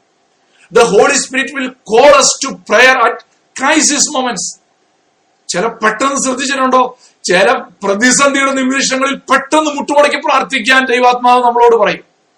ചിലപ്പോൾ നമ്മൾ യാത്ര ചെയ്തുകൊണ്ടിരിക്കുകയായിരിക്കും. പെട്ടെന്നാണൊരു വിഷയം അറിയുന്നത്. അവിടെ ഇരുന്ന് പ്രാർത്ഥിക്കും. ചിലപ്പോൾ ഒരു വലിയ പ്രാർത്ഥനയ്ക്കുള്ള ഒരു ആഹ്വാനം പരിശുദ്ധാത്മാവ് തരും. ചിലപ്പോൾ ലോകത്തെ മുഴുവൻ വിളിച്ചുകൂട്ടി ഒരു വലിയ പ്രയർ മിനിസ്ട്രി നിങ്ങൾ കണ്ടിട്ടുണ്ടോ? ചില ആൾക്കാര് അവരുടെ മിനിസ്ട്രി എന്ന് പറയുന്നത് പ്രയർ മിനിസ്ട്രിയാണ് അങ്ങനെയുള്ള ചില വലിയ വലിയ മിനിസ്റ്ററുകളുണ്ട്. അവർ വേറെ ഒരു മിനിസ്റ്ററും ചെയ്യുന്നില്ല. ലോകത്തുള്ള എല്ലാ സംഘടനകൾക്കും വേണ്ടി പ്രാർത്ഥിക്കും. എല്ലാ സുവിശേഷകർക്കും വേണ്ടി പ്രാർത്ഥിക്കും. എല്ലാ സ്റ്റേറ്റുകൾക്കും വേണ്ടി പ്രാർത്ഥിക്കും. അതിനുവേണ്ടി അവർ ബുക്കുകൾ പബ്ലിഷ് ചെയ്യും. ഇന്ന ഇന്ന രാജ്യം അവിടെ ഇത്ര ആളുകളുണ്ട്. ഇന്ന ഇന്ന ഇത്ര ആളുകൾ സുവിശേഷം കേൾക്കാത്തതായിട്ടുണ്ട്. അവിടെ ഇത്രയും ദൈവദാസന്മാരുണ്ട്. അവർ ബുക്ക്ലെറ്റുകൾ പ്രിന്റ് ചെയ്യും. പ്രാർത്ഥിക്ക് അവരുടെ ഉള്ളിൽ ദൈവം കൊടുത്ത ഭാരമാണ്. എന്നാൽ ഇവിടെ മാത്രമല്ല പരിശുദ്ധാത്മാവ് നമ്മൾ ചിലപ്പോ ഉപവാസത്തോടെ പ്രാർത്ഥിക്കാൻ പ്രേരിപ്പിക്കും. ഓക്കെ. ചിലപ്പോ ഉപവസിച്ച് മൂന്ന് ദിവസം ഉപവസിച്ച് പ്രാർത്ഥിക്കുക. അല്ലെങ്കിൽ ഒരു നേരം ആഹാരം വെടിഞ്ഞു പ്രാർത്ഥിക്കുക. ദൈവത്തിന്റെ പരിശുദ്ധാത്മാവ് നമ്മളിൽ അങ്ങനെ പ്രവർത്തിക്കും നമ്മളിൽ അങ്ങനെ ക്രിയ ചെയ്യും. പക്ഷേ നാം ശ്രദ്ധിക്കേണ്ട ഒരു കാര്യം ഈ ഒരു പ്രേരണ വരുമ്പോ ഒന്ന് തെസ്ലോനിക്കർ അഞ്ചിന്റെ പത്തൊമ്പതിൽ പറയുകയാണ് ആത്മാവിനെ കെടുക്കരുത്. Do not quench the Spirit ദൈവത്തിന്റെ പരിശുദ്ധാത്മാവ് ഇങ്ങനെ നമ്മോട് ഇടപെടുമ്പോൾ നമ്മുടെ ഉള്ളിൽ ഭാരം തരുമ്പോൾ നമുക്ക് ആഹ്വാനം തരുമ്പോൾ നമ്മൾ എന്ത് ചെയ്യരുത്? അതിനെ കെടുത്തിക്കളയരുത്. പരിശുദ്ധാത്മാവിനെ ദുഃഖിപ്പിക്കരുത്. ആ ഭാരം ഏറ്റെടുത്തുകൊണ്ട് നാം മുഴങ്കാലും അടക്കണം നമ്മൾ പ്രാർത്ഥിക്കണം. ആത്മാവിൽ പ്രാർത്ഥന. ആത്മാവിൽ ശക്തീകരിക്കപ്പെട്ട പ്രാർത്ഥന. ആത്മാവിൽ ബലമുള്ള പ്രാർത്ഥന. ആ പ്രാർത്ഥനയാണ്. അതുകൊണ്ട് ഞാൻ വേഗത്തിൽ മുന്നോട്ട് പോകാനായിട്ട് ആഗ്രഹിക്കുകയാണ്. പ്രേയിങ് ഇൻ ദ സ്പിരിറ്റ് അപ്പോൾ നമ്മൾ ഇതുവരെ കണ്ടത് മൂന്ന് ഞരക്കങ്ങളെ കുറിച്ചാണ് സൃഷ്ടി ഞരങ്ങിക്കൊണ്ടിരിക്കുന്നു. വിശ്വാസികൾ ഞരങ്ങിക്കൊണ്ടിരിക്കുന്നു. പരിശുദ്ധാത്മാവ് വിശ്വാസിയുടെ ഉള്ളിൽ ഇരുന്നു കൊണ്ട് ഞരങ്ങും ഇനി ഉള്ള വാക്യങ്ങളിലേക്ക് നമുക്ക് പോകാം. ഇരുപത്തി ഒൻപത് മുതൽ മുപ്പത്തി ഒൻപത് വരെയുള്ള വാക്യങ്ങൾ. ദൈവം തന്നെ സ്നേഹിക്കുന്നവർക്ക് ഒരുക്കിയിട്ടുള്ളത് എന്താണെന്നുള്ളതാണ് പറയുന്നത്. അല്ലെങ്കിൽ ഗോഡ്സ് സോവറിൻ പ്ലാൻ എന്താണ്? ദൈവത്തിന്റെ അതിമഹത്തായ പദ്ധതി. എന്താണ് എന്നുള്ളത് ഇനിയുള്ള വാക്യങ്ങളിൽ നമുക്ക് കാണുവാനായിട്ട് കഴിയും. ഇരുപത്തിയൊൻപതാം വാക്യം. അവൻ മുന്നറിഞ്ഞവരെ തന്റെ പുത്രൻ അനേകം സഹോദരന്മാരിൽ ആദ്യജാതനാകേണ്ടതിന് അവന്റെ സ്വരൂപത്തോട് അനുരൂപരാകുവാൻ മുൻ നിയമിച്ചിരിക്കുന്നു. അപ്പോൾ ഇവിടെ ഒരു മുൻ നിയമനത്തെ കുറിച്ച് പറയുകയാണ്. എന്താണ് മുന്നമേ ദൈവം നിയമിച്ചത്? അവന്റെ പുത്രന്റെ സാദൃശ്യത്തോട് അനുരൂപരാകുക. നമ്മൾ അതിനെക്കുറിച്ച് ധാരാളം ചിന്തിച്ചു കഴിഞ്ഞു. അപ്പൊ അവന്റെ പുത്രന്റെ സാദൃശ്യത്തോട് അനുരൂപരാക്കുന്നത് ആരെയാണ്? ഇരുപത്തി ഒൻപതാം വാക്യം പറയുകയാണ് അവൻ മുന്നറിഞ്ഞവരെ. ഹി ഫോർന്യൂ അവൻ ആരെയാണോ മുന്നറിഞ്ഞവത്? ഭൂതകാല നിത്യതയിൽ ദൈവം മുന്നറിഞ്ഞവരെ എന്ത് ചെയ്തു? തന്റെ പുത്രൻ അനേക സഹോദരന്മാരിൽ ആദ്യജാതനാകേണ്ടതിന് അവന്റെ സാദൃശ്യത്തോട് അനുരൂപനാകാൻ മുന്നമേ നിയമിച്ചു. ഇച്ചിരി ശ്രദ്ധയോടെ പഠിക്കേണ്ട ഒരു ഭാഗമാണ്. കട്ടിയോടെ കട്ടി കട്ടിയുണ്ടെന്നുള്ളതല്ല. നമ്മൾ അത്ര ഫെമിലിയർ അല്ലാത്തതുകൊണ്ട് ചില വാക്യങ്ങളൊക്കെ കാണാതെ അറിയായിരിക്കും. പക്ഷെ അതിനെക്കുറിച്ച് നമ്മൾ ശരിയായ ഒരു കൺവിക്ഷൻ നമുക്കുണ്ടാകണം. അപ്പൊ ദൈവം ലോകാരംഭത്തിന് മുന്നമേ തന്നെ ദൈവത്തിന്റെ ഫോർ നോളജിൽ മുന്നറിവിൽ ദൈവം ചിലരെ മുൻ നിയമിച്ചിരിക്കുകയാണ് തന്റെ പുത്രന്റെ സാദൃശ്യത്തോട് അനുരൂപരാകാൻ വേണ്ടി ദൈവം മുൻ നിയമിച്ചിരിക്കുകയാണ് ഈ മുൻ നിയമനം അല്ലെ മുൻ അറിവ് ഇതാരെ കുറിച്ചായി മുന്നറിവ്? ഇവിടെ ഒരിക്കലും ഇവിടെ നമ്മൾ ശ്രദ്ധിക്കേണ്ട ഒരു കാര്യം his foreknowledge embraced only those whom he pre predestined to be conform to the image of his Son ആരൊക്കെയാണോ അവന്റെ പുത്രന്റെ സാദൃശ്യത്തോട് അനുരൂപരാകാൻ പോകുന്നത് അവരെ കുറിച്ചാണ് ദൈവം എന്ത് ചെയ്യുന്നത്? മുന്നമേ അറിഞ്ഞത്. ആരൊക്കെ നരകത്തിൽ പോകുമെന്ന് അതിനെ കുറിച്ചല്ല ഇവിടെ പറയുന്നത്. ആരൊക്കെ അവന്റെ പുത്രന്റെ സാദൃശ്യത്തോട് അനുരൂപരാകും എന്ന് പറഞ്ഞാൽ it was a knowledge with a purpose that could never be frustrated. ഒരു പ്രത്യേക ഉദ്ദേശത്തോടുകൂടെ. അല്ലെങ്കിൽ ആരൊക്കെ അവന്റെ പുത്രന്റെ സാദൃശ്യത്തോട് അനുരൂപരാകും? അതാണ് അവിടുത്തെ പർപ്പസ് എന്ന് പറയുന്നത്. ആ പർപ്പസിന് വേണ്ടിയുള്ള ഒരു നോളജാണ് അത് നിങ്ങൾ വളരെ ശ്രദ്ധയോടെ മനസ്സിലാക്കണം. ആരൊക്കെ പുത്രന്റെ സാദൃശ്യത്തോടെ അനുരൂപരാകും എന്ന് ദൈവത്തിന് മുന്നമേ അറിയാം. His foreknowledge ensures evangel repentance and belief അങ്ങനെ ദൈവം ഒരാളെ കുറിച്ച് മുന്നമേ അറിയാം. ബേസിൽ രക്ഷിക്കപ്പെടുമെന്ന് ദൈവത്തിന് മുന്നമേ അറിയാമെങ്കിൽ ബേസിൽ എന്ത് ചെയ്യും? മാനസാന്തരപ്പെട്ട് ദൈവകൃപയിലേക്ക് വരും രക്ഷിക്കപ്പെടും. യേശു ക്രിസ്തുവിലുള്ള വിശ്വാസത്താൽ അവൻ വീണ്ടും ജനനത്തിന്റെ അനുഭവത്തിലേക്ക് കടന്നു വരും ദൈവത്തിനൊരു കാര്യം മുന്നമേ അറിയാമെങ്കിൽ അത് സംഭവിക്കണമല്ലോ. അല്ലെങ്കിൽ പിന്നെ ദൈവം സർവജ്ഞാനിയാന്ന് എങ്ങനെ പറയും? ഓക്കെ. അപ്പോ ദൈവത്തിന്റെ മുൻ അറിവ് ദൈവം മുൻ അറിഞ്ഞവർ എന്ത് ചെയ്തിരിക്കുന്നു? മുൻ നിയമിച്ചിരിക്കുന്നു ഇവിടെ നമ്മൾ മനസ്സിലാക്കേണ്ട ഒരു കാര്യം. പലരും തെറ്റായി വ്യാഖ്യാനിക്കുന്ന ഒരു വാക്ക് ഇതിനകത്തുണ്ട്. അനേകം സഹോദരന്മാരിൽ ആദ്യജാതനാകേണ്ടത്. ഇവിടെ ഈ ആദ്യജാതൻ എന്നുള്ള വാക്ക് എന്താ? പലരും വിചാരിക്കുന്നത് പലരും തെറ്റായി പഠിപ്പിക്കുന്ന യഹോവാ സാക്ഷികളൊക്കെ ചിലപ്പോൾ തെറ്റായി പഠിപ്പിക്കും. ഈ ആദ്യ ജാതൻ എന്ന് പറയുന്നത് കൊണ്ട് പിതാവായ ദൈവം സൃഷ്ടിച്ചതാണ് പുത്രനായ യേശു ക്രിസ്തുവിനെ എന്ന് ഈ വാക്യത്തിന്റെ അടിസ്ഥാനത്തിൽ പറയാറുണ്ട്.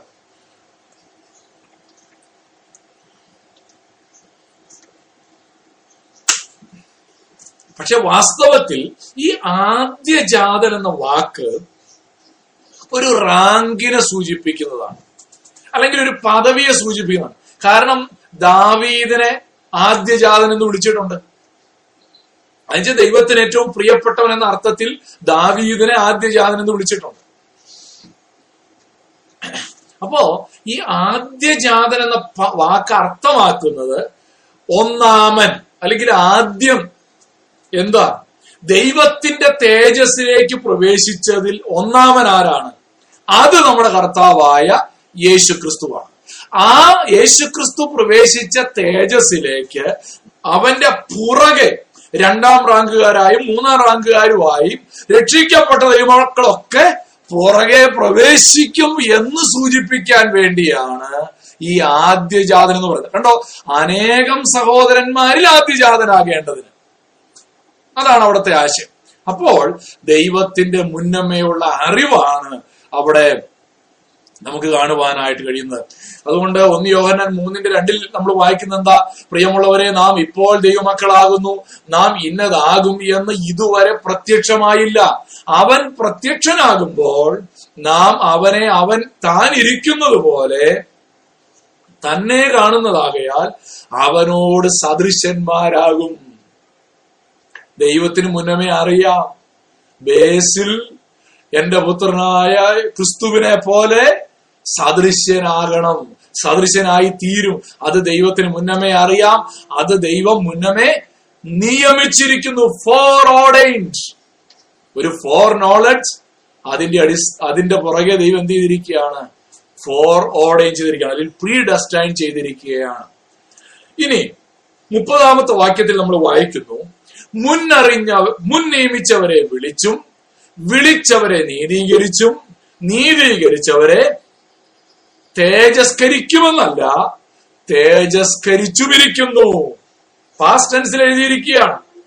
രക്ഷിക്കപ്പെട്ടു രക്ഷിക്കപ്പെട്ടുകൊണ്ടിരിക്കുന്നു രക്ഷിക്കപ്പെടും. നമ്മൾ അങ്ങനെയാ പറയുന്നത്. പക്ഷെ ദൈവത്തിന്റെ കണ്ണിൽ ഒറ്റ ടെൻസേ ഉള്ളൂ. കാരണം ദൈവത്തിനെല്ലാം പാസ്റ്റ് ടെൻസിൽ പറയാൻ കഴിയും. കാരണം അവനൊരു ഫോർ നോളജ് ഉണ്ട്. മനസ്സിലാവുന്നുണ്ടോ? മുന്നമേ അറിയാവുന്നത് കൊണ്ട് അവൻ പറയുകയാണ് രക്ഷിക്കപ്പെട്ടു എന്ന് ദൈവത്തിന്. നമ്മൾ പറയും രക്ഷിക്കപ്പെട്ടു രക്ഷിക്കപ്പെട്ടുകൊണ്ടിരിക്കുന്നു രക്ഷിക്കപ്പെടും. പക്ഷെ ദൈവത്തിന്റെ മുന്നറിവിൽ ഫസ്റ്റ് സ്റ്റേജിൽ വന്നവരെ എങ്ങനെ വിളിച്ചേ? അവർ തേജസ്കരിക്കപ്പെട്ടും ഇരിക്കുന്നു every one who has predestined in eternity is also call in time ദൈവം ദൈവത്തിന് മുന്നമേ അറിയാം ദൈവം അത് മുന്നമേ നിയമിച്ചു വെച്ചിരിക്കുന്നു. തക്ക സമയത്ത് ദൈവം എന്ത് ചെയ്തു? അവരെ രക്ഷയുടെ പാനപാത്രം എടുക്കാനായിട്ട് വിളിച്ചു. ഇൻ ടൈം തക്ക സമയത്ത് ദൈവം എന്ത് ചെയ്തു? ഓരോരുത്തരെ വിളിച്ചു. ഈ വിളിയെ കുറിച്ച് പറയുമ്പോൾ ഒരു ജനറൽ കോൾ ഉണ്ട് for every one every one നമ്മൾ തിരുവനന്തപുരമൊക്കെ വായിക്കുന്നുണ്ടല്ലോ. വിളിക്കപ്പെട്ടവർ അനേകർ തിരഞ്ഞെടുക്കപ്പെട്ടവരോ ചുരുക്കം. ഇവിടെ ഒരു ജനറൽ കോൾ എന്ന് പറയുന്നത് എല്ലാവർക്കും വേണ്ടിയുള്ളതാണ്. ആ ഉപമ മത്തായുടെ സുവിശേഷം ഇരുപത്തിരണ്ടാം അധ്യായത്തിൽ നിങ്ങൾ വഴിവക്കിലേക്ക് ചെന്ന് അവിടെ കാണുന്നവരെ എല്ലാവരും വിളിക്കാനാ പറയുന്നത്. പക്ഷെ വിളിച്ചിട്ട് വന്ന ആൾക്കാരെ കുറിച്ച് പറയുകയാണ് വിളിച്ചത് എല്ലാവരെയാണ് വിളിച്ചിട്ട് വന്നവരെ വിളി പറയുകയാണ് തിരഞ്ഞെടുക്കപ്പെട്ടത്. അതിനെയാണ് ജനറൽ കോൾ എന്ന് പറഞ്ഞാൽ എല്ലാവരെയും വിളിക്കുന്നു. അങ്ങനെ വിളിച്ചിട്ട് വന്നവരെ എന്നാണ് വിളിക്കുന്നത്? തെരഞ്ഞെടുക്കപ്പെട്ടവർ അഥവാ ഇഫക്ച്വൽ കോൾ അവരിലാണ് ആ വിളി എന്ത് ചെയ്തത്? ഫലപ്രദമായുള്ളൂ നമ്മളെ ഒരാൾ വിളിക്കുന്നു ആ വിളിച്ചിട്ട് അതിനോട് പ്രതികരിക്കുമ്പോഴാണ് ശരിയായ പ്രതികരണം നടത്തുമ്പോഴാണ് അത് എഫക്ച്വൽ ഫലകരമായ വിളിയായി മാറുന്നത്. അപ്പോ ഇവിടെ പറയുന്നത് എന്താ? ആരൊക്കെ ഫലകരമായി പ്രതികരിക്കും ശരിയാവണ്ണം പ്രതികരിക്കും അത് ദൈവത്തിന് മുന്നമേ അറിയാം. ദൈവം എല്ലാവരെയും വിളിച്ചു. പക്ഷേ ആ തക്ക സമയത്ത് ആ പ്രതികരിക്കുന്നവർ എന്ത് ചെയ്യുന്നു? അവരുടെ ജീവിതത്തിൽ ആ വിളി അനുഭവപ്പെടാനായിട്ട് കഴിഞ്ഞു. All who respond are also justified അങ്ങനെ വിളിക്കപ്പെട്ടവരെ ദൈവം എന്ത് ചെയ്തു? നീതീകരിച്ചു. എന്നിട്ട് പറയുകയാണ് നീതീകരിച്ചവരെ തേജസ്കരിച്ചും ഇരിക്കും അവർ നീതീകരിക്കപ്പെടുക മാത്രമല്ല നമ്മൾ മൂന്നാം അധ്യായത്തിലും നാലാം അധ്യായത്തിലൊക്കെ പഠിച്ചതുപോലെ അവർ നീതീകരിക്കപ്പെടുക മാത്രമല്ല അവർ തേജസ്കരിക്കപ്പെട്ടും ഇരിക്കുന്നു അപ്പൊ ഇവിടെ വിശുദ്ധീകരണം എന്നുള്ള വാക്ക് ഉപയോഗിച്ചിട്ടില്ല. കാരണം എന്താ? ഇത് വായിക്കുന്ന ഓരോ വിശ്വാസിയും ഇപ്പോൾ ആ സാങ്ക്ടിഫിക്കേഷനിലൂടെ വിശുദ്ധീകരണത്തിലൂടെ കടന്നുപോയിക്കൊണ്ടിരിക്കുകയാണ്. അവർക്കറിയാം ഞാൻ ഓൾറെഡി ജസ്റ്റിഫൈഡ് ആണ്. ഇനി അടുത്തത് എന്താണ്? ഗ്ലോറിഫിക്കേഷൻ ആണ്. അതിലേക്ക് പോകുമെന്ന് അവരെ ഉറപ്പിക്കാനാണ് പൗലോസ് ഈ വാക്കുകൾ എഴുതുന്നത്. കാരണം അവരിപ്പോൾ ഒരു കഷ്ടതയിലൂടെ കടന്നുപോയിക്കൊണ്ടിരിക്കുകയാണ്. ആ കഷ്ടതയിലൂടെ കടന്നു പോകുന്ന വിശ്വാസിയെ ധൈര്യപ്പെടുത്താൻ പൗലോസ് പറയുകയാണ് ദൈവം മുന്നമേ അറിഞ്ഞു. മുന്നമേ അറിഞ്ഞവരെ മുന്നമേ നിയമിച്ചു. മുന്നമേ നിയമിച്ചവരെ വിളിച്ചു. വിളിച്ചവരെ നീതീകരിച്ചു. നീതീകരിച്ചവരെ തേജസ്കരിച്ചുമിരിക്കുന്നു. പ്രിയപ്പെട്ട ദൈവമക്കളെ നമ്മുടെ വാസ് നമ്മുടെ കണ്ണിൽ നമ്മൾ ഇതുവരെ തേജസ്കരിക്കപ്പെട്ടിട്ടില്ല.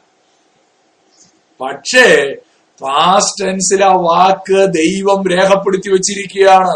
എന്തിനു വേണ്ടിയാണ്? അത് ചെയ്യുന്നത് ദൈവമാണ്. ദൈവം ആ ദൈവം അത് പാസ്റ്റ് എഴുതി എന്നുള്ളത് തന്നെ അതിന്റെ ഉറപ്പാണ് നമ്മുടെ ഉള്ളിലേക്ക് തരുന്നത്. ചെറിയ അത് എപ്പോഴും ആവർത്തിക്കുന്ന ഒരു വാക്കായതുകൊണ്ട് ഈ ബൈബിൾ സ്റ്റഡിയിലുള്ളവരെല്ലാം അത് കേൾക്കുന്നതായതുകൊണ്ട് ഞാനത് കൂടുതൽ ആവർത്തിക്കാനായിട്ട് ആഗ്രഹിക്കുന്നില്ല. ഒരു കാര്യം ഉറപ്പാണ്. രക്ഷിക്കപ്പെട്ട ഒരു ദൈവൈതൽ ദൈവം അവനെ വിളിച്ചെങ്കിൽ ദൈവം അവനെ നീതീകരിച്ചെങ്കിൽ ഇന്ന് അവൻ കഷ്ടതയിലൂടെയും പ്രതിസന്ധിയിലൂടെയും ഒക്കെയാണ് കടന്നു പോകുന്നതെങ്കിലും ഒരു കാര്യം ഉറപ്പാണ്. ഹി വിൽ ബി ഗ്ലോറിഫൈഡ് അത് ഞാൻ പറയും പക്ഷെ ദൈവം അവിടെ നിന്ന് പറയുന്നു ബേസിലെ അങ്ങനല്ല. ഹീസ് ഓൾറെഡി ഗ്ലോറിഫൈഡ് ബേസിലിന് ഫ്യൂച്ചർ ടെൻസിൽ അത് പറയാൻ പറ്റൂ. പക്ഷെ ദൈവത്തിന് അത് പാസ്റ്റ് ടെൻസിൽ പറയാൻ പറ്റും. അതാണ് നമ്മുടെ ഉറപ്പ്. ദൈവത്തിന് സ്തോത്രം. We are as we are ആ of the glorified state as if we had already received it. ആ ഒരു ഉറപ്പാണ് വിശ്വാസിയുടെ ഹൃദയത്തിലുള്ള. മത്തായുടെ സുവിശേഷം ഇരുപത്തിരണ്ടാം അധ്യായം നാലാമത്തെ വാക്യം നമ്മൾ വായിക്കുമ്പോൾ നാം ഇങ്ങനെ കാണുന്നുണ്ട് നിങ്ങളിൽ നല്ല പ്രവൃത്തിയെ ആരംഭിച്ചവൻ. തുടക്കം കുറിച്ചത് ആരാ? നിങ്ങളിൽ നല്ല പ്രവൃത്തിയെ ആരംഭിച്ചവൻ. സോറി മാത്യു ട്വന്റി ടു അല്ല ഫിലിപ്പിയൻസ് ചാപ്റ്റർ വൺ ആണ്. Philippians chapter one verse four ഇംഗ്ലീഷിൽ വേഴ്സ് സിക്സ് ആണെന്ന് എനിക്ക് തോന്നുന്നു. Matthew one sorry Philippians chapter one verse four നിങ്ങളിൽ നല്ല പ്രവൃത്തിയെ ആരംഭിച്ചവൻ. യേശു ക്രിസ്തുവിന്റെ നാളോളം അതിനെ തികയ്ക്കുമെന്ന് ഉറപ്പായി വിശ്വസിച്ചുവിരിക്കുന്നു ചിലർ ചോദിക്കാറുണ്ട് നിങ്ങൾ കാൽവനിസ്റ്റ് ആണോ? നിങ്ങൾ അർമീനിയനിസ്റ്റ് ആണോ? എന്നൊക്കെ ചോദിക്കാറുണ്ട്. പക്ഷെ ഞാനൊരു പിന്നെ പോളൈനിസ്റ്റ് ആണ്. കാരണം പൗലോസ് അങ്ങനെ അവളെ പഠിപ്പിക്കുന്നത്. പൗലോസ് പഠിപ്പിക്കുകയാണ് നിങ്ങളിൽ നല്ല പ്രവൃത്തിയെ ആരംഭിച്ചവൻ യേശു ക്രിസ്തുവിന്റെ നാളോളം അതിനെ തികയ്ക്കും. അത് ഉറപ്പാണ്. നമ്മളെ നമ്മളിൽ ദൈവം ഒരു പ്രവൃത്തി ആരംഭിച്ചെങ്കിൽ അത് തികയ്ക്കും എന്ന് പൗലോസ് വിശ്വസിക്കുന്നു. ഞാനും വിശ്വസിക്കുന്നു. ദൈവവചനം അത് നമ്മളോട് സാക്ഷ്യപ്പെടുത്തുകയാണ്. യോഹന്നാൻ ആറിന്റെ മുപ്പത്തേഴിൽ യേശു കർത്താവ് എന്താ പറഞ്ഞു നോക്കിയേ? പിതാവ് എനിക്ക് തരുന്ന ഒക്കെയും എന്റെ അടുക്കൽ വരും. എന്റെ അടുക്കൽ വരുന്നവനെ ഞാൻ ഒരു നാളും തള്ളിക്കളയുകയില്ല. യേശു കർത്താവ് എന്താ പറഞ്ഞേ? ഒരുത്തൻ എന്റെ അടുക്കിലേക്ക് വന്നാൽ അവൻ നോക്കിയിട്ട് ഞാൻ തള്ളിക്കളയുമെന്നാണോ? നോ ഞാൻ ഒരു നാൾ തള്ളിക്കളയുകയില്ല. വില്യം മക്ഡൊണാൾഡ് അദ്ദേഹത്തിന്റെ പുസ്തകത്തിൽ അദ്ദേഹം എഴുതിയ ഒരു സ്റ്റേറ്റ്മെന്റ് എനിക്ക് വളരെ ഇഷ്ടപ്പെട്ടു. For every million people who are foreknown and predestined by God every one of that million will be called justified and glorified no one will be missing. എത്ര മില്യൺ ആൾക്കാരെ കർത്താവ് മുന്നമേ അറിഞ്ഞെങ്കിലും എത്ര മില്യൺ ആൾക്കാരെ കർത്താവ് മുന്നമേ നിയമിച്ചെങ്കിലും അതിൽ ഒരാൾ പോലും നഷ്ടപ്പെട്ടു പോവുകയില്ല. കാരണം മുന്നമേ അറിഞ്ഞത് ദൈവം മുന്നമേ നിയമിച്ചതും ദൈവം. അല്ലാത്ത പലരും പള്ളിയിൽ വന്നെന്നിരിക്കും കേട്ടോ. അല്ലാത്ത പലരും കൈയടിക്കുകയും ഹല്ലേലിയായും ഗ്ലോറിയും പറഞ്ഞെന്നിരിക്കും പക്ഷെ ദൈവം മുന്നറിഞ്ഞവർ ദൈവം മുൻ നിയമിച്ചവർ അതാരാ നമുക്ക് അറിഞ്ഞുകൂടാ? പക്ഷെ നമ്മുടെ കാര്യത്തിൽ നമുക്ക് ഉറപ്പുണ്ടാവും. അത് നമ്മൾ കഴിഞ്ഞ ക്ലാസ്സിൽ പഠിച്ചു. പരിശുദ്ധാത്മാവ് നമ്മുടെ ഉള്ളിൽ ആ ഉറപ്പ് തരും. ഓക്കെ. ഇനിയുള്ള ഭാഗം ഞാൻ അതുകൂടെ പറഞ്ഞങ്ങ് കൺക്ലൂഡ് ചെയ്യാം എന്ന് ആഗ്രഹിക്കുകയാണ്. Our eternal security. ഇതിനെക്കുറിച്ച് ഒരു ദൈവദാസം പറഞ്ഞത് him of the assurance of salvation രക്ഷയുടെ എന്താ ഇത്ര ഉറപ്പ്? പൗലോസ് നീ എന്താ ഇത്ര ഉറപ്പ് വരുന്നത് ഇത് നോക്കിയേ ദൈവം നമ്മളെ ഇങ്ങനെ വിളിച്ചെങ്കിൽ നമ്മൾ ഇങ്ങനെ കഷ്ടതയിലൂടെ കടന്നു പോകണോ. കഴിഞ്ഞ ക്ലാസ്സിൽ നമ്മൾ കണ്ടതുപോലെ ഒരു കഷ്ടതയിലൂടെ വിശ്വാസി കടന്നു പോയിക്കൊണ്ടിരിക്കുക പക്ഷേ ഉറപ്പായിട്ട് പറയുമ്പോ എന്താ ഈ പൗലോസ് ഇങ്ങനെ ഉറപ്പായിട്ട് പറയാൻ കാരണം? ത്രീ റീസൺസ് പറയാനായിട്ട് ആഗ്രഹിക്കുകയാണ്. മുപ്പത്തി ഒന്നാം വാക്യം. മുപ്പത്തി ഒന്ന് മുപ്പത്തിരണ്ടിൽ നമ്മൾ ഇങ്ങനെ വായിക്കുന്നു. ഇത് സംബന്ധിച്ച് നാം എന്തു പറയുന്നു ദൈവം നമുക്ക് അനുകൂലമെങ്കിൽ നമുക്ക് പ്രതികൂലം ആ സ്വന്തം പുത്രനെ ആദരിക്കാതെ നമുക്ക് എല്ലാവർക്കും വേണ്ടി ഏൽപ്പിച്ചു തന്നവൻ അവനോട് കൂടെ സകലവും നമുക്ക് നൽകാതിരിക്കുമോ? എന്തുകൊണ്ടാ ഇത്ര ഉറപ്പ്? പൗലോസ് പറയുകയാണ് ദൈവം നമുക്ക് അനുകൂലമാണെന്നുള്ളതാണ് ഒന്നാമത്തെ ഉറപ്പ് ദൈവം നമുക്ക് അനുകൂലമെങ്കിൽ പ്രതികൂലമാർ. ഇത് സംബന്ധിച്ച് എന്ത് പറയേണ്ടുന്ന ചോദ്യം? എന്താ ഇത്ര ഉറപ്പെന്ന ചോദ്യം? ഉറപ്പ് ദൈവം നമുക്ക് അനുകൂലമെങ്കിൽ പ്രതികൂലമായിട്ട് ആരുണ്ട്? Nobody and nothing can stand in his way ദൈവം നമുക്ക് അനുകൂലമായിട്ടുണ്ടെങ്കിൽ ദൈവത്തിനെതിരായി ഒരുത്തനും നിൽക്കാൻ കഴിയുകയില്ല. ഒന്നിനും നിൽക്കാനായിട്ട് സാധിക്കില്ല. അതാ പൗലോസ് പറയുന്നത് എന്റെ ഉറപ്പെന്ന്.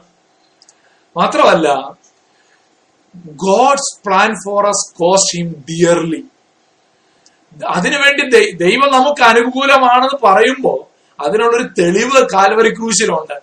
സ്വന്തം പുത്രനെ ആദരിക്കാതെ നമുക്കെല്ലാവർക്കും വേണ്ടി ഏൽപ്പിച്ചു തന്നവൻ അവനോടുകൂടെ സകലവും നമുക്ക് നൽകാതിരിക്കുമോ? പൗലോസ് പറയുന്ന കണ്ടോ? നമുക്ക് വേണ്ടി ദൈവം തന്നതേ വില പറഞ്ഞതൊന്നുമല്ല. സ്വർഗത്തിന് ഏറ്റവും വിലയേറിയത് സ്വന്തം പുത്രനെ പോലും ആദരിക്കാതെ നമുക്ക് നമ്മൾ അബ്രഹാമിനെ കുറിച്ച് പറയും. അബ്രഹാം ദൈവത്തിന് വേണ്ടി സ്വന്തം പുത്രനെ കൊടുത്തെങ്കിൽ അതാണ് അബ്രഹാമിന്റെ വിശ്വാസത്തിന്റെ തെളിവ്. അങ്ങനാണെങ്കിൽ ദൈവം നമുക്ക് തരുന്ന രക്ഷയുടെ ഉറപ്പെന്താ? ദൈവം നമുക്ക് തന്ന ദൈവം നമുക്ക് അനുകൂലമാണെന്നുള്ളതിന്റെ ഉറപ്പെന്താ? തനിക്ക് ഏറ്റവും വിലയേറിയത് ദൈവം നമുക്ക് വേണ്ടി തന്നു എന്നുള്ളതാണ്. Having made the greatest possible sacrifice for us already, we can be assured that He will also do whatever else he may be necessary. തനിക്ക് ഏറ്റവും വിലയുള്ളത് തന്നേച്ച്. പിന്നെ ഇല്ലേ? നമ്മുടെ നാട്ടിലൊക്കെ പറയുമല്ലോ ആ ആനയെ വാങ്ങാൻ കാശുണ്ട് തോട്ടിയെ വാങ്ങാൻ വകയില്ല. ചിലരെ കുറിച്ചൊക്കെ നമ്മൾ പക്ഷെ ദൈവത്തെ കുറിച്ച് പറയാം. ദൈവം ഏറ്റവും വിലയേറിയത് നമുക്ക് വേണ്ടി തന്നെങ്കിൽ. പിന്നെ അത് ഒന്ന് പൊതിയാനുള്ള സാ- പേപ്പറാണോ ഇല്ലാത്ത?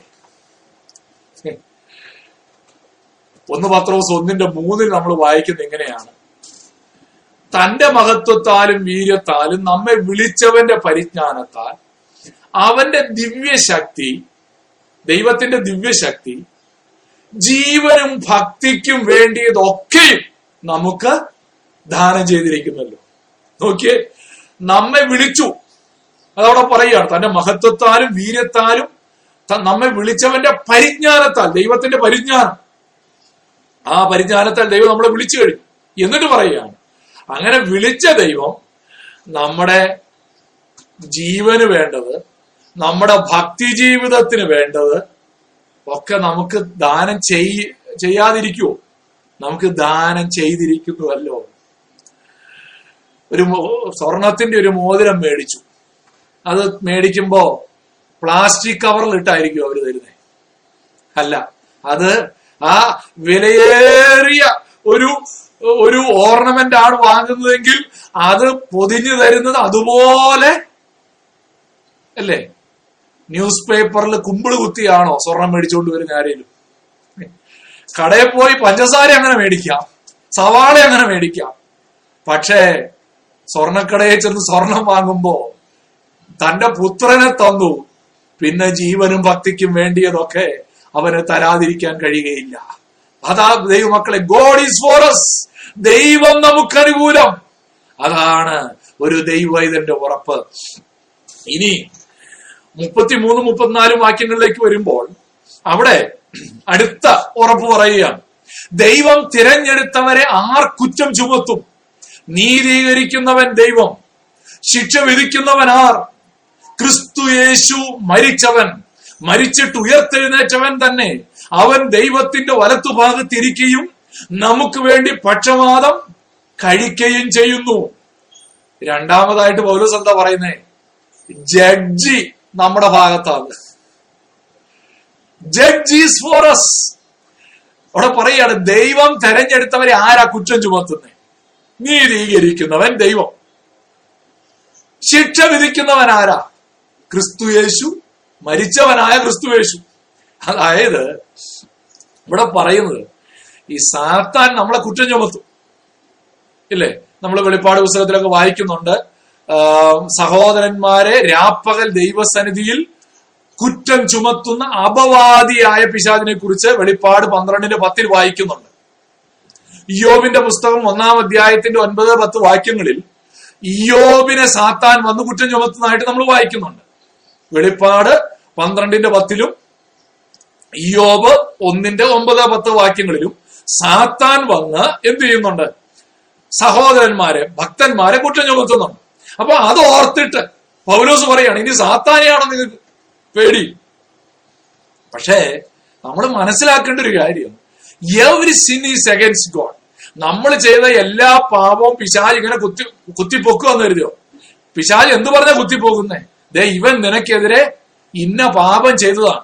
യോബിന്റെ ആ, സങ്കീർത്തനങ്ങൾ അൻപത്തി ഒന്നിന് നാലിൽ നമ്മൾ വായിക്കുന്നുണ്ട്. നിന്നോട് നിന്നോട് തന്നെ ഞാൻ പാപം ചെയ്തു. അപ്പൊ എല്ലാ പാപവും ദൈവത്തിനെതിരാണ്. അപ്പൊ ഈ ദൈവത്തിനെതിരെ ചെയ്ത പാപം നമ്മുടെ മുമ്പിൽ കിടക്കുക. ആ പാപത്തെ ദൈവം എന്ത് ചെയ്തു?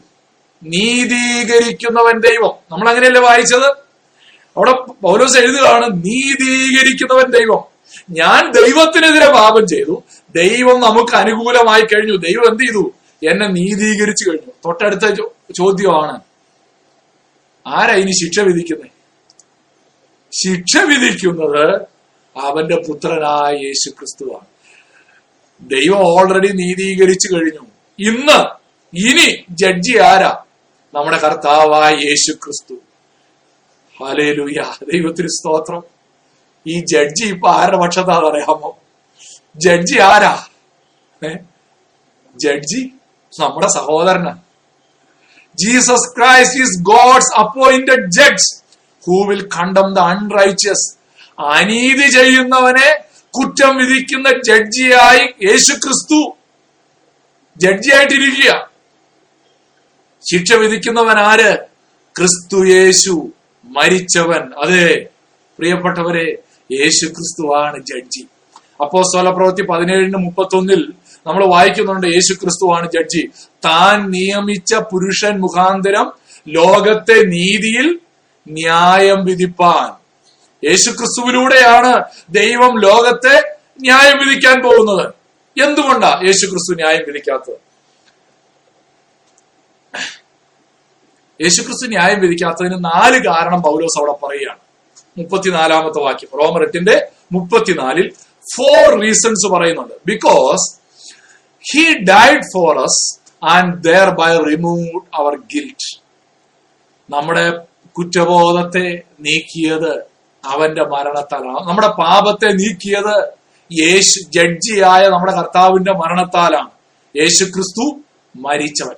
രണ്ട് he rose from the dead മരിച്ചവൻ മാത്രമല്ല മരിച്ചിട്ട് അവൻ ഉയർത്തെഴുന്നേറ്റു. എന്തിനു വേണ്ടിയാ?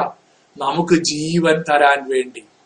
He arose from the dead and is though able to give life to those him അവനിൽ വിശ്വസിക്കുന്ന അവനിൽ ആശ്രയിക്കുന്നവർക്ക് ജീവൻ കൊടുക്കാം. യേശു കർത്താവ് എന്നാ പറഞ്ഞത്?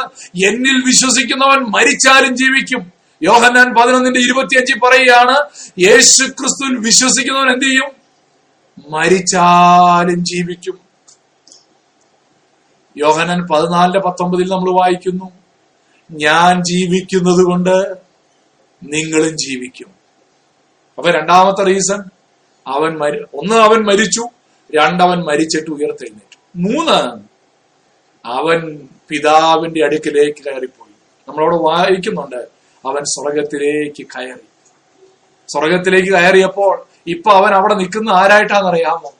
ഹീസ് റെപ്രസെന്റിങ് അസ് സഹോദരന്മാരിൽ ആദ്യ ജാതനായിട്ട് അങ്ങ് കയറി ചെന്ന് നിൽക്കുക. ഇപ്പൊ അവൻ അവിടെ ചെന്ന് പറയുന്നത് എന്താ? അത് എന്റെ പുറകെ കുറെ ആൾക്കാർ വരുന്നുണ്ട്. അവന്റെ പുറകെ നമ്മളിങ്ങനെ ചെല്ലുക അവനിപ്പോ നമ്മളെ റെപ്രസെന്റ് ചെയ്ത് അവിടെ നിൽക്കുന്നുണ്ട്. പണ്ട് ഞങ്ങൾ ഈ ക്രിക്കറ്റ് ടൂർണമെന്റിനൊക്കെ പോകുന്ന സമയത്ത് ഒരാൾ ആദ്യമേ ടൂർണമെന്റ് നടക്കുന്ന സ്ഥലത്തേക്ക് അങ്ങ് പോകും. കാരണം ഈ ബാക്കിയുള്ളവരെയൊക്കെ കൂട്ടിപ്പെറുക്കി അവിടെ ചെല്ലുമ്പോഴേക്കും അഥവാ വൈകി പോയാലും നമ്മൾ ചെന്നില്ല എന്ന് ആരും പറയുന്നത് അതുകൊണ്ട് ഒരാളെ നേരത്തെ അയക്കും. ഒരാളെ നേരത്തെ അയക്കുന്ന എന്തിനാണെന്നറിയാമോ? അവിടെ ചെന്ന് ടൂർണമെന്റ് സംഘടിപ്പിക്കുന്ന ആൾക്കാരോട് പറയും ഞങ്ങളുടെ ടീം വന്നുകൊണ്ടിരിക്കുകയാണ് നിങ്ങൾ വെയിറ്റ് ചെയ്യാൻ പറയും. ഇതാണ് ഇന്ന് കർത്താവ് സ്വർഗത്തിൽ ചെയ്യുന്നത്. He's representing us in the heaven ദൈവത്തിന് സ്തോത്രം. തിരുവചന എന്താ പറയുന്നത് നോക്കിയാട്ടെ? ഇരുപത്തി ഒമ്പതാം വാക്യത്തിൽ അവൻ ആദ്യജാതനാകേണ്ടതിന് എന്നാണ് നമ്മൾ വായിക്കുന്നത് അപ്പൊ അവൻ ആദ്യജാതനായി നമുക്ക് മുന്നമേ എതിർ ടീമിന് വാക്ക് ഓവർ കൊടുക്കാതിരിക്കാൻ അവൻ ഓൾറെഡി എന്ത് ചെയ്തിട്ടുണ്ട്? സ്പോട്ടിൽ എത്തിയിട്ടുണ്ട് അതിന്റെ ഉറപ്പ് കൂടെ സഹോദരന്മാര് വരുന്നു എന്നുള്ളതാണ്. നാല് he presently intercedes for us to the Father for our welfare ഇന്ന് പിതാവിന്റെ അടുക്കൽ ആര് നമുക്ക് വേണ്ടി പ്രാർത്ഥിക്കുന്നുണ്ട്? നമ്മുടെ കർത്താവായ യേശു ക്രിസ്തു നമുക്ക് വേണ്ടി പ്രാർത്ഥിക്കുന്നുണ്ട്. റോമർ എട്ടിന്റെ മുപ്പത്തിനാല് ഉറപ്പായിട്ട് പറയുന്നത് അതുകൊണ്ടാണ്.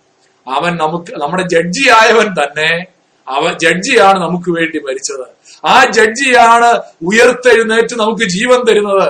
ആ ജഡ്ജിയാണ് നമ്മൾ നമ്മെ റെപ്രസെന്റ് ചെയ്തുകൊണ്ട് സ്വർഗത്തിലുള്ളത് ആ ജഡ്ജിയാണ് ജഡ്ജി തന്നെയാണ് നമുക്ക് വേണ്ടി വാദിക്കുന്നത്. നോക്കിയേ വിധി കൽപ്പിക്കേണ്ടവൻ തന്നെ നമുക്ക് വേണ്ടി വാദിച്ചുകൊണ്ടിരുന്നാൽ പിന്നെ പേടിക്കാൻ എന്തുണ്ട്? അതാണ് ദൈവമക്കൾ എന്ന നിലയിൽ പൗലോസിനോട് ചേർന്ന് നമുക്കും ആ ഒരു ഉറപ്പ് പറയാനായിട്ട് കഴിയും. എബ്രായർ ഏഴിന്റെ ഇരുപത്തഞ്ചിൽ പറയുന്നുണ്ട് അതുകൊണ്ട് താൻ മുഖാന്തരമായി ദൈവത്തോടടുക്കുന്നവർക്ക് വേണ്ടി പക്ഷപാതം ചെയ്യുവാൻ സദാ ജീവിക്കുന്നവനാകയാൽ അവൻ ഇന്നും ജീവിക്കുന്നു. അവരെ പൂർണമായി രക്ഷിപ്പാൻ അവൻ പ്രാപ്തരാകുന്നു അവരെ ഭാഗികമായിട്ട് രക്ഷിക്കാനല്ല അവരെ പൂർണമായിട്ട് രക്ഷിക്കാൻ. പാപത്തിന്റെ ശിക്ഷയിൽ നിന്ന് വിടുവിച്ചേച്ച് കൈവിട്ട് കളയുകയല്ല. പാപത്തിന്റെ ശക്തിയിൽ നിന്നും വിടുവിച്ചേച്ച് കൈവിട്ട് കളയുകയല്ല. പാപത്തിന്റെ സാന്നിധ്യത്തിൽ നിന്നും വിടുവിച്ച് പൂർണമായി രക്ഷിപ്പാൻ പ്രാപ്തിയുള്ളവൻ ഇന്ന് എന്ത് ചെയ്തുകൊണ്ടിരിക്കുകയാണ്? അവൻ പിതാവിന്റെ അടുക്കൽ നമുക്ക് വേണ്ടി പക്ഷപാതം ചെയ്തുകൊണ്ടിരിക്കുക ഇതാ ദൈവമക്കളെ നമ്മുടെ ഉറപ്പ്. നമ്മ God is for us. And the judge is for us ഏറ്റവും ഒടുവിൽ ഹിസ് ലവ് ഫോർ അസ് അവന്റെ സ്നേഹം നമുക്കുണ്ട്. ഞാൻ പെട്ടെന്ന് അവസാനിപ്പിച്ചോളാം കേട്ടോ. എനിക്കും ഇന്ന് കുറച്ച് തിരക്കുള്ള ദിവസമാണ്. മുപ്പത്തി അഞ്ച് മുതൽ ഉള്ള വാക്യം നമ്മൾ പഠിക്കുമ്പോൾ കർത്താ ക്രിസ്തുവിന്റെ സ്നേഹത്തെ കുറിച്ച് അവിടെ പറയുകയാണ്. മുപ്പത്തി അഞ്ച് മുതൽ നമ്മൾ വായിക്കുമ്പോൾ ക്രിസ്തുവിന്റെ സ്നേഹത്തിൽ നിന്ന് നമ്മെ വേർപിരിക്കുന്നത് ആര്? കഷ്ടതയോ പട്ടിണിയോ സങ്കടമോ ഉപദ്രവമോ പട്ടിണിയോ നഗ്നതയോ ആപത്തോ വാളോ? ഈ ക്രിസ്ത്യാനി ആയിട്ട് ഇതൊക്കെ ചിലപ്പോൾ സഹിക്കേണ്ടി വരും. കഷ്ടത സഹിക്കേണ്ടി വരും സങ്കടം സഹിക്കേണ്ടി വരും മറ്റുള്ളവരാൽ ഉപദ്രവം സഹിക്കേണ്ടി വരും പട്ടിണി കിടക്കേണ്ടി വരും നഗ്നത ആപത്തുകൾ വാളിന്റെ ചിലപ്പോ പീഡനം തലവെട്ടിക്കളയും അപ്പോ നമ്മൾ തെറ്റിദ്ധരിക്കരുത്. ഇതൊക്കെ കർത്താവിന് എന്നോടുള്ള സ്നേഹം ഇല്ലാതായി പോയത് കൊണ്ടാണ്. അല്ലെങ്കിൽ ഞാൻ ദൈവസ്നേഹത്തിൽ നിന്ന് കർത്താവ് ഇപ്പൊ എന്നെ കരുതാത്തത് കൊണ്ടാണെന്ന് വിചാരിക്കരുത്. കർത്താവിന്റെ സ്നേഹം അതിൽ നിന്ന് വേർവിരിക്കുവാൻ കഷ്ടതയ്ക്ക് കഴിയും. നമുക്ക് കഷ്ടത വരുമ്പോൾ നമ്മൾ തെറ്റിദ്ധരിക്കരുത്. ഇന്ന് നമ്മുടെ ജീവിതത്തിൽ നമ്മൾ നേരിടുന്ന ഒരു കഷ്ടതയും ഇന്ന് നമ്മുടെ ജീവിതത്തിൽ നാം നേരിടുന്ന ഒരു പ്രതിസന്ധിയും നമ്മുടെ ജീവിതത്തിൽ നമ്മൾ ഇന്ന് നേരിടുന്ന ഒരു പ്രതികൂലവും അത് ദൈവസ്നേഹത്തിൽ നിന്ന് നമ്മെ വേർപിരിക്കുന്നതല്ല. തന്റെ പുത്രന്റെ സാദൃശ്യത്തോട് അനുരൂപരാകാൻ ദൈവ സ്നേഹം നമ്മെ ദത്തെടുത്തിരിക്കുകയാണ്. യോഹനാൻ പതിനാറിന് മുപ്പത്തി മൂന്നിൽ നമ്മൾ വായിക്കുന്നുണ്ട്. കർത്താവ് മുന്നമേ ഇത് പറഞ്ഞിട്ടുണ്ട്. നിങ്ങൾക്ക് ലോകത്തിൽ കഷ്ടമുണ്ട്. എങ്കിലും ധൈര്യപ്പെടുവീൻ.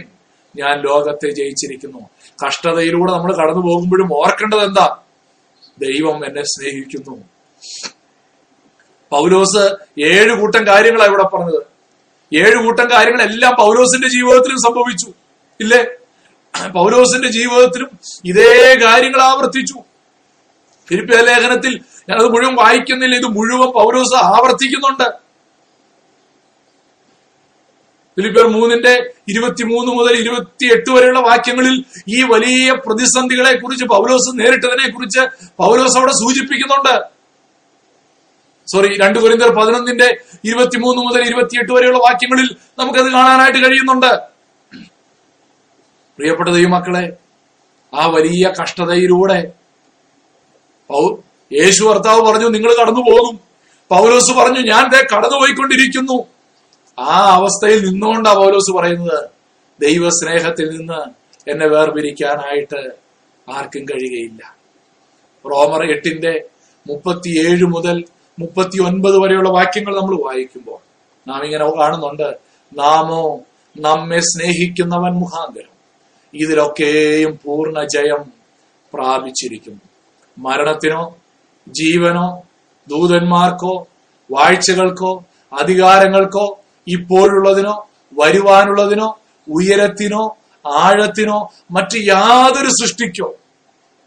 നമ്മുടെ കർത്താവായ യേശുവിലുള്ള ദൈവസ്നേഹത്തിൽ നിന്ന് നമ്മെ വേർപിരിപ്പാൻ കഴിയുകയില്ല എന്ന് ഞാൻ ഉറച്ചിരിക്കുന്നു. പൗലോസിന്റെ മൂന്നാമത്തെ ഉറപ്പെന്താ? ഈ കർത്താവിന് എന്നോടുള്ള സ്നേഹം. ആ ദൈവ സ്നേഹത്തിൽ നിന്ന് കഷ്ടതയ്ക്കും പട്ടിണിക്കും ഉപദ്രവത്തിനും വാളിനും നഗ്നതയ്ക്കും ആപത്തിനും ഒന്നും എന്നെ വേർപിരിക്കാൻ കഴിയുകയില്ല. ഇവിടെ പറയുകയാണ് മരണം സംഭവിച്ചാലും ജീവന ജീവനാണെങ്കിലും ദൂതന്മാരെന്നെ വേർപിരിക്കാൻ നോക്കിയാൽ നടക്കില്ല. വാഴ്ചകൾ ശ്രമിച്ചാൽ നടക്കില്ല. അധികാരങ്ങൾ ശ്രമിച്ചാൽ നടക്കില്ല. അതൊക്കെ ദൂതന്മാരുടെ സെക്റ്റുകളാണ്. ഇപ്പോഴുള്ള ഈ കാലഘട്ടത്തിന് വരുവാനുള്ള കാലഘട്ടത്തിന് ഉയരത്തിലുള്ളതിന് ആഴത്തിലുള്ളതിന് യാതൊരു സൃഷ്ടിക്കോ ദൈവസ്നേഹത്തിൽ നിന്ന് എന്നെ വേർപിരിക്കാനായിട്ട് കഴിയില്ല ഇവിടെ ഒരു വാക്ക് ആ പൂർണ ജയം പൂർണ ജയം എന്നുള്ളതിന് ഉപയോഗിച്ചിരിക്കുന്ന വാക്ക് ഹൈപ്പർ നിക്കോമൻ എന്നുള്ള ഗ്രീക്ക് വാക്ക് ഞാൻ സാധാരണ ഗ്രീക്ക് വാക്ക് ഉപയോഗിക്കാറില്ല. പക്ഷെ എനിക്ക് ആ ഹൈപ്പർ എന്നുള്ള വാക്കുള്ളത് കൊണ്ട് ഞാനൊന്ന് ഉപയോഗിക്കുകയാണ്. ഹൈപ്പർ നിക്കോമൻ അതിന്റെ അർത്ഥം എന്നാ? ഹൈപ്പർ കോൺഗ്രേഴ്സ് ഇല്ലേ? നമ്മൾ ഈ സ്കൂളിലൊക്കെ പഠിക്കുമ്പോൾ തമാശയായിട്ട് ചോദിക്കും. പരീക്ഷ എങ്ങനെ ഉണ്ടായിരുന്നു? ജയിക്കുവോ? അല്ലെങ്കിൽ റിസൾട്ട് വന്നു കഴിയുമ്പോൾ ചോദിക്കും ജയിച്ചോ? ചെല്ലു പറയും ജയിച്ചു. ചെല്ലു പറയും ജയിഞ്ഞു. എന്താണ്? കഷ്ടി ജയിച്ചെന്ന് അതിന്റെ അർത്ഥം. പക്ഷെ ദൈവമക്കളായ നമ്മുടെ ജയം കഷ്ടിയുള്ള ഒരു ജയമല്ല കേട്ടോ. എങ്ങനെ? ഏന്തി വലിഞ്ഞ് അങ്ങ് കിടക്കുകയല്ല. പൂർണ ജയം. Hyper conquerors. നാം തേജസ്കരിക്കപ്പെടുമ്പോൾ പൂർണ ജയം. പൗലോസ് പഠിപ്പിക്കുന്നതാണ്. ഇന്നൊരു പൂർണ ജയം ദൈവം നമുക്കായി കരുതി വച്ചിരിക്കുന്നു ഒരുക്കി വച്ചിരിക്കുന്നു. പ്രിയപ്പെട്ട ദൈവമക്കളെ അതാണ് പൗലോസിന്റെ ഉറപ്പ് എന്ന് പറയുന്നത്. The victory is sure the cross is the greatest proof of God's love for us and it is the basis for our victory നമ്മുടെ കർത്താവ് കാൽവരെ ക്രൂശിൽ നമുക്ക് വേണ്ടി മരിച്ചു. അത് വിശ്വസിക്കാനുള്ള ഒരു ഭാഗ്യം നമുക്ക് കിട്ടി. ദൈവം നമ്മളെ മുന്നമേ അറിഞ്ഞു. മുന്നമേ നിയമിച്ചു മുന്നമേ വിളിച്ചു. വിളിച്ചപ്പോൾ അവൻ നമ്മെ നീതീകരിച്ചു. നീതീകരിച്ചവരെ അവൻ തേജസ്കരിച്ചു വിരിക്കുന്നു ഇന്ന് ആ ഒരു വലിയ ഉറപ്പോടെ നമ്മുടെ ജീവിതത്തിൽ മുന്നോട്ട് പോകുവാൻ എനിക്ക് നിങ്ങൾക്കും കഴിയട്ടെ. ഞാൻ എന്റെ വാക്കുകളെ ഇവിടെ അവസാനിപ്പിക്കട്ടെ. റോമാലേഖനം എട്ടാമത്തെ അധ്യായം നമ്മൾ ഇവിടെ കൺക്ലൂഡ് ചെയ്യുകയാണ് റോമർ എട്ടാം അധ്യായത്തിൽ നമ്മൾ നാല് ഫോർ നോസ് നമ്മൾ പഠിച്ചു. നോ കണ്ടംനേഷൻ ഇപ്പോൾ ക്രിസ്തുവേശുവിലുള്ളവർക്ക് ഒരു ശിക്ഷാവിധിയും ഇല്ല no obligation to the flesh നാം ജഡത്തിനല്ല കടക്കാരായിരിക്കുന്നത് പിന്നെ ആർക്കാ? ദൈവത്തിന്റെ പരിശുദ്ധാത്മാവിനും. We are not frustrated no frustration മുന്നമേ അറിഞ്ഞവരെ അവൻ മുന്നമേ വിളിച്ചു. വിളിച്ചവരെ നീതീകരിച്ചു. നീതീകരിച്ചവരെ തേജസ്കരിച്ചു വിരിക്കുന്നു. നാല് നോ സെപ്പറേഷൻ ക്രിസ്തുവിന്റെ സ്നേഹത്തിൽ തന്നെ വേർവിരിക്കുവാൻ ആർക്കും കഴിയുകയില്ല. ഞാൻ എന്റെ വാക്കുകളെ ഇവിടെ അവസാനിപ്പിക്കട്ടെ. നമ്മൾ റോമാലേഖനം എട്ടാം അധ്യായം നേരെ പകുതി എത്തി. നേരെ പകുതി നമ്മൾ കവർ ചെയ്തു. ഉപദേശ വിഷയങ്ങൾ പഠിച്ചു കഴിഞ്ഞു. റോമാലേഖനത്തിൽ പൗലോസ് പഠിപ്പിച്ച ഡോക്ട്രിൻസ് നീതീകരണത്തിന്റെ ആവശ്യകത നീതീകരണം വിശ്വാസത്താൽ ദൈവം ഒരുവനെ നീതിമാനായി പ്രഖ്യാപിക്കുന്നു. മൂന്നാം അധ്യായം മുതൽ അഞ്ചാം അധ്യായം വരെ നമ്മളത് പഠിച്ചു. ആറ് മുതൽ എട്ട് വരെയുള്ള വാക്യങ്ങളിൽ വിശുദ്ധീകരണവും എട്ടാം അധ്യായം അവസാനിപ്പിച്ചപ്പോൾ തേജസ്കരണം വരെ പറഞ്ഞ് നമ്മൾ അവസാനിപ്പിച്ചു. അടുത്ത ക്ലാസ്സിൽ നമ്മൾ റോമാലേഖനം ഒൻപതാം അധ്യായത്തിലേക്ക് കയറുകയാണ്. ഇസ്രായേലിന്റെ ചരിത്രത്തിൽ ഈ ദൈവത്തിന്റെ നീതിയെക്കുറിച്ച് ഒരു ചരിത്രപരമായ ഒരു പഠനമാണ്. അത് വളരെ ഇൻട്രസ്റ്റിംഗ് ആണ്. കാരണം പല ആളുകളും ഇസ്രായേലിനെ ദൈവം റീപ്ലേസ് ചെയ്തു എന്നൊക്കെ പഠിപ്പിക്കുന്ന ഒത്തിരി തിയോളജികളുണ്ട് എന്നാൽ വേദപുസ്തകം എന്ത് പഠിപ്പിക്കുന്നു എന്നുള്ളത് നമുക്ക് അടുത്ത ക്ലാസ്സിൽ നമുക്ക് പഠിക്കാനായിട്ട് ശ്രമിക്കാം. ഓക്കെ നമുക്ക് കണ്ണുകളെ അടയ്ക്കാം. ഒരു വലിയ ഉറപ്പ് കിട്ടിയ ദിവസമാണ്. ഒരു വലിയ ധൈര്യം നമുക്ക് കിട്ടിയ ഒരു ദിവസമാണ്. ദൈവം നമ്മെ മുന്നമേ അറിഞ്ഞു മുന്നമേ വിളിച്ചു നീതീകരിച്ചു വിശുദ്ധീകരിച്ചു വിശദീകരിച്ചു വിശദീകരിച്ചുകൊണ്ടിരിക്കുന്നു. ഇനി തേജസ്കരിച്ചു എന്ന് നമുക്ക് റോമാലേഖനം എട്ടാം അധ്യായത്തിന്റെ പശ്ചാത്തലത്തിൽ നമുക്ക് പറയാനായിട്ട് കഴിയും. ആ ഒരു വലിയ ഉറപ്പോടെ നമുക്ക് പ്രാർത്ഥനയ്ക്കായിട്ട് നമ്മുടെ ശിരസുകളെ നമിക്കാം. ദൈവകാലങ്ങളിലേക്ക് നമുക്ക് നമ്മെ തന്നെ ഏൽപ്പിച്ചു കൊടുക്കാം.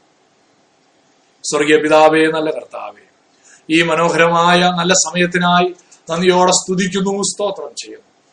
വീണ്ടും ഒരിക്കൽ കൂടെ ഞങ്ങൾക്ക് ദൈവസന്നിധിയിലേക്ക് എടുത്തു വരുവാൻ. കർത്താവ് നൽകി തന്ന വലിയ ഭാഗ്യകരമായ പദവിക്കായി നന്ദിയോടെ സ്തോത്രം ചെയ്യുന്നു കർത്താവ്. ഞങ്ങളെ തന്നെ സമ്പൂർണമായി അവിടുത്തെ പാതപീഠത്തിൽ ഇന്ന് കേട്ട വചനത്തിന്റെ അടിസ്ഥാനത്തിൽ സമർപ്പിക്കുന്നു. ഇന്ന് നീ ഞങ്ങളുടെ ഉള്ളിൽ തന്ന വലിയ ഉറപ്പിനായി വലിയ ഭദ്രതയ്ക്കായി ആ വലിയ സെക്യൂരിറ്റിക്കായി നന്ദിയോടെ സ്തോത്രം ചെയ്യുന്നു. ആത്മാവെന്ന ആദ്യ ദാനം തന്ന് നിത്യതയുടെ ആ വലിയ മഹത്വത്തെ ഞങ്ങളുടെ മുമ്പിലേക്ക് വെച്ച് തന്ന കർത്താവെ. ഞങ്ങൾ ഇന്ന് ഞരങ്ങിക്കൊണ്ട് അവിടുത്തെ വരവിനായിട്ട് കാത്തിരിക്കുകയാണ്. അവിടുത്തെ വരവിനായി അവിടുന്ന് ഒരുക്കുന്ന തേജസ്സിനായി ഞങ്ങൾ കാത്തിരിക്കുന്നു. കർത്താവേ ധൈര്യത്തോടെ ഇന്ന് ഞങ്ങൾ മുന്നോട്ട് പോകുമ്പോൾ പ്രതിസന്ധികൾ ഉണ്ടായാലും പ്രതികൂലങ്ങൾ ഉണ്ടായാലും വെല്ലുവിളികൾ ഉണ്ടായാലും നിന്നയും പരിഹാസവും ഉണ്ടായാലും കർത്താവിന്റെ നാമത്തിൽ ഉറപ്പോടും ധൈര്യത്തോടും ജീവിക്കുവാൻ അവിടെ ഞങ്ങൾ എല്ലാവരെയും സഹായിക്കണമേ ഞങ്ങൾ പ്രാർത്ഥിക്കുന്നു. അതിനായി ഞങ്ങളെ തന്നെ അവിടുത്തെ കരങ്ങളിൽ സമർപ്പിക്കുന്നു. ഞങ്ങളെ അനുഗ്രഹിച്ചതിനായി സ്തോത്രം. ഞങ്ങളെ സഹായിച്ചതിനായി സ്തോത്രം. യേശു ക്രിസ്തുവിന്റെ വിലയേറിയ നാമത്തിൽ തന്നെ. ആമേ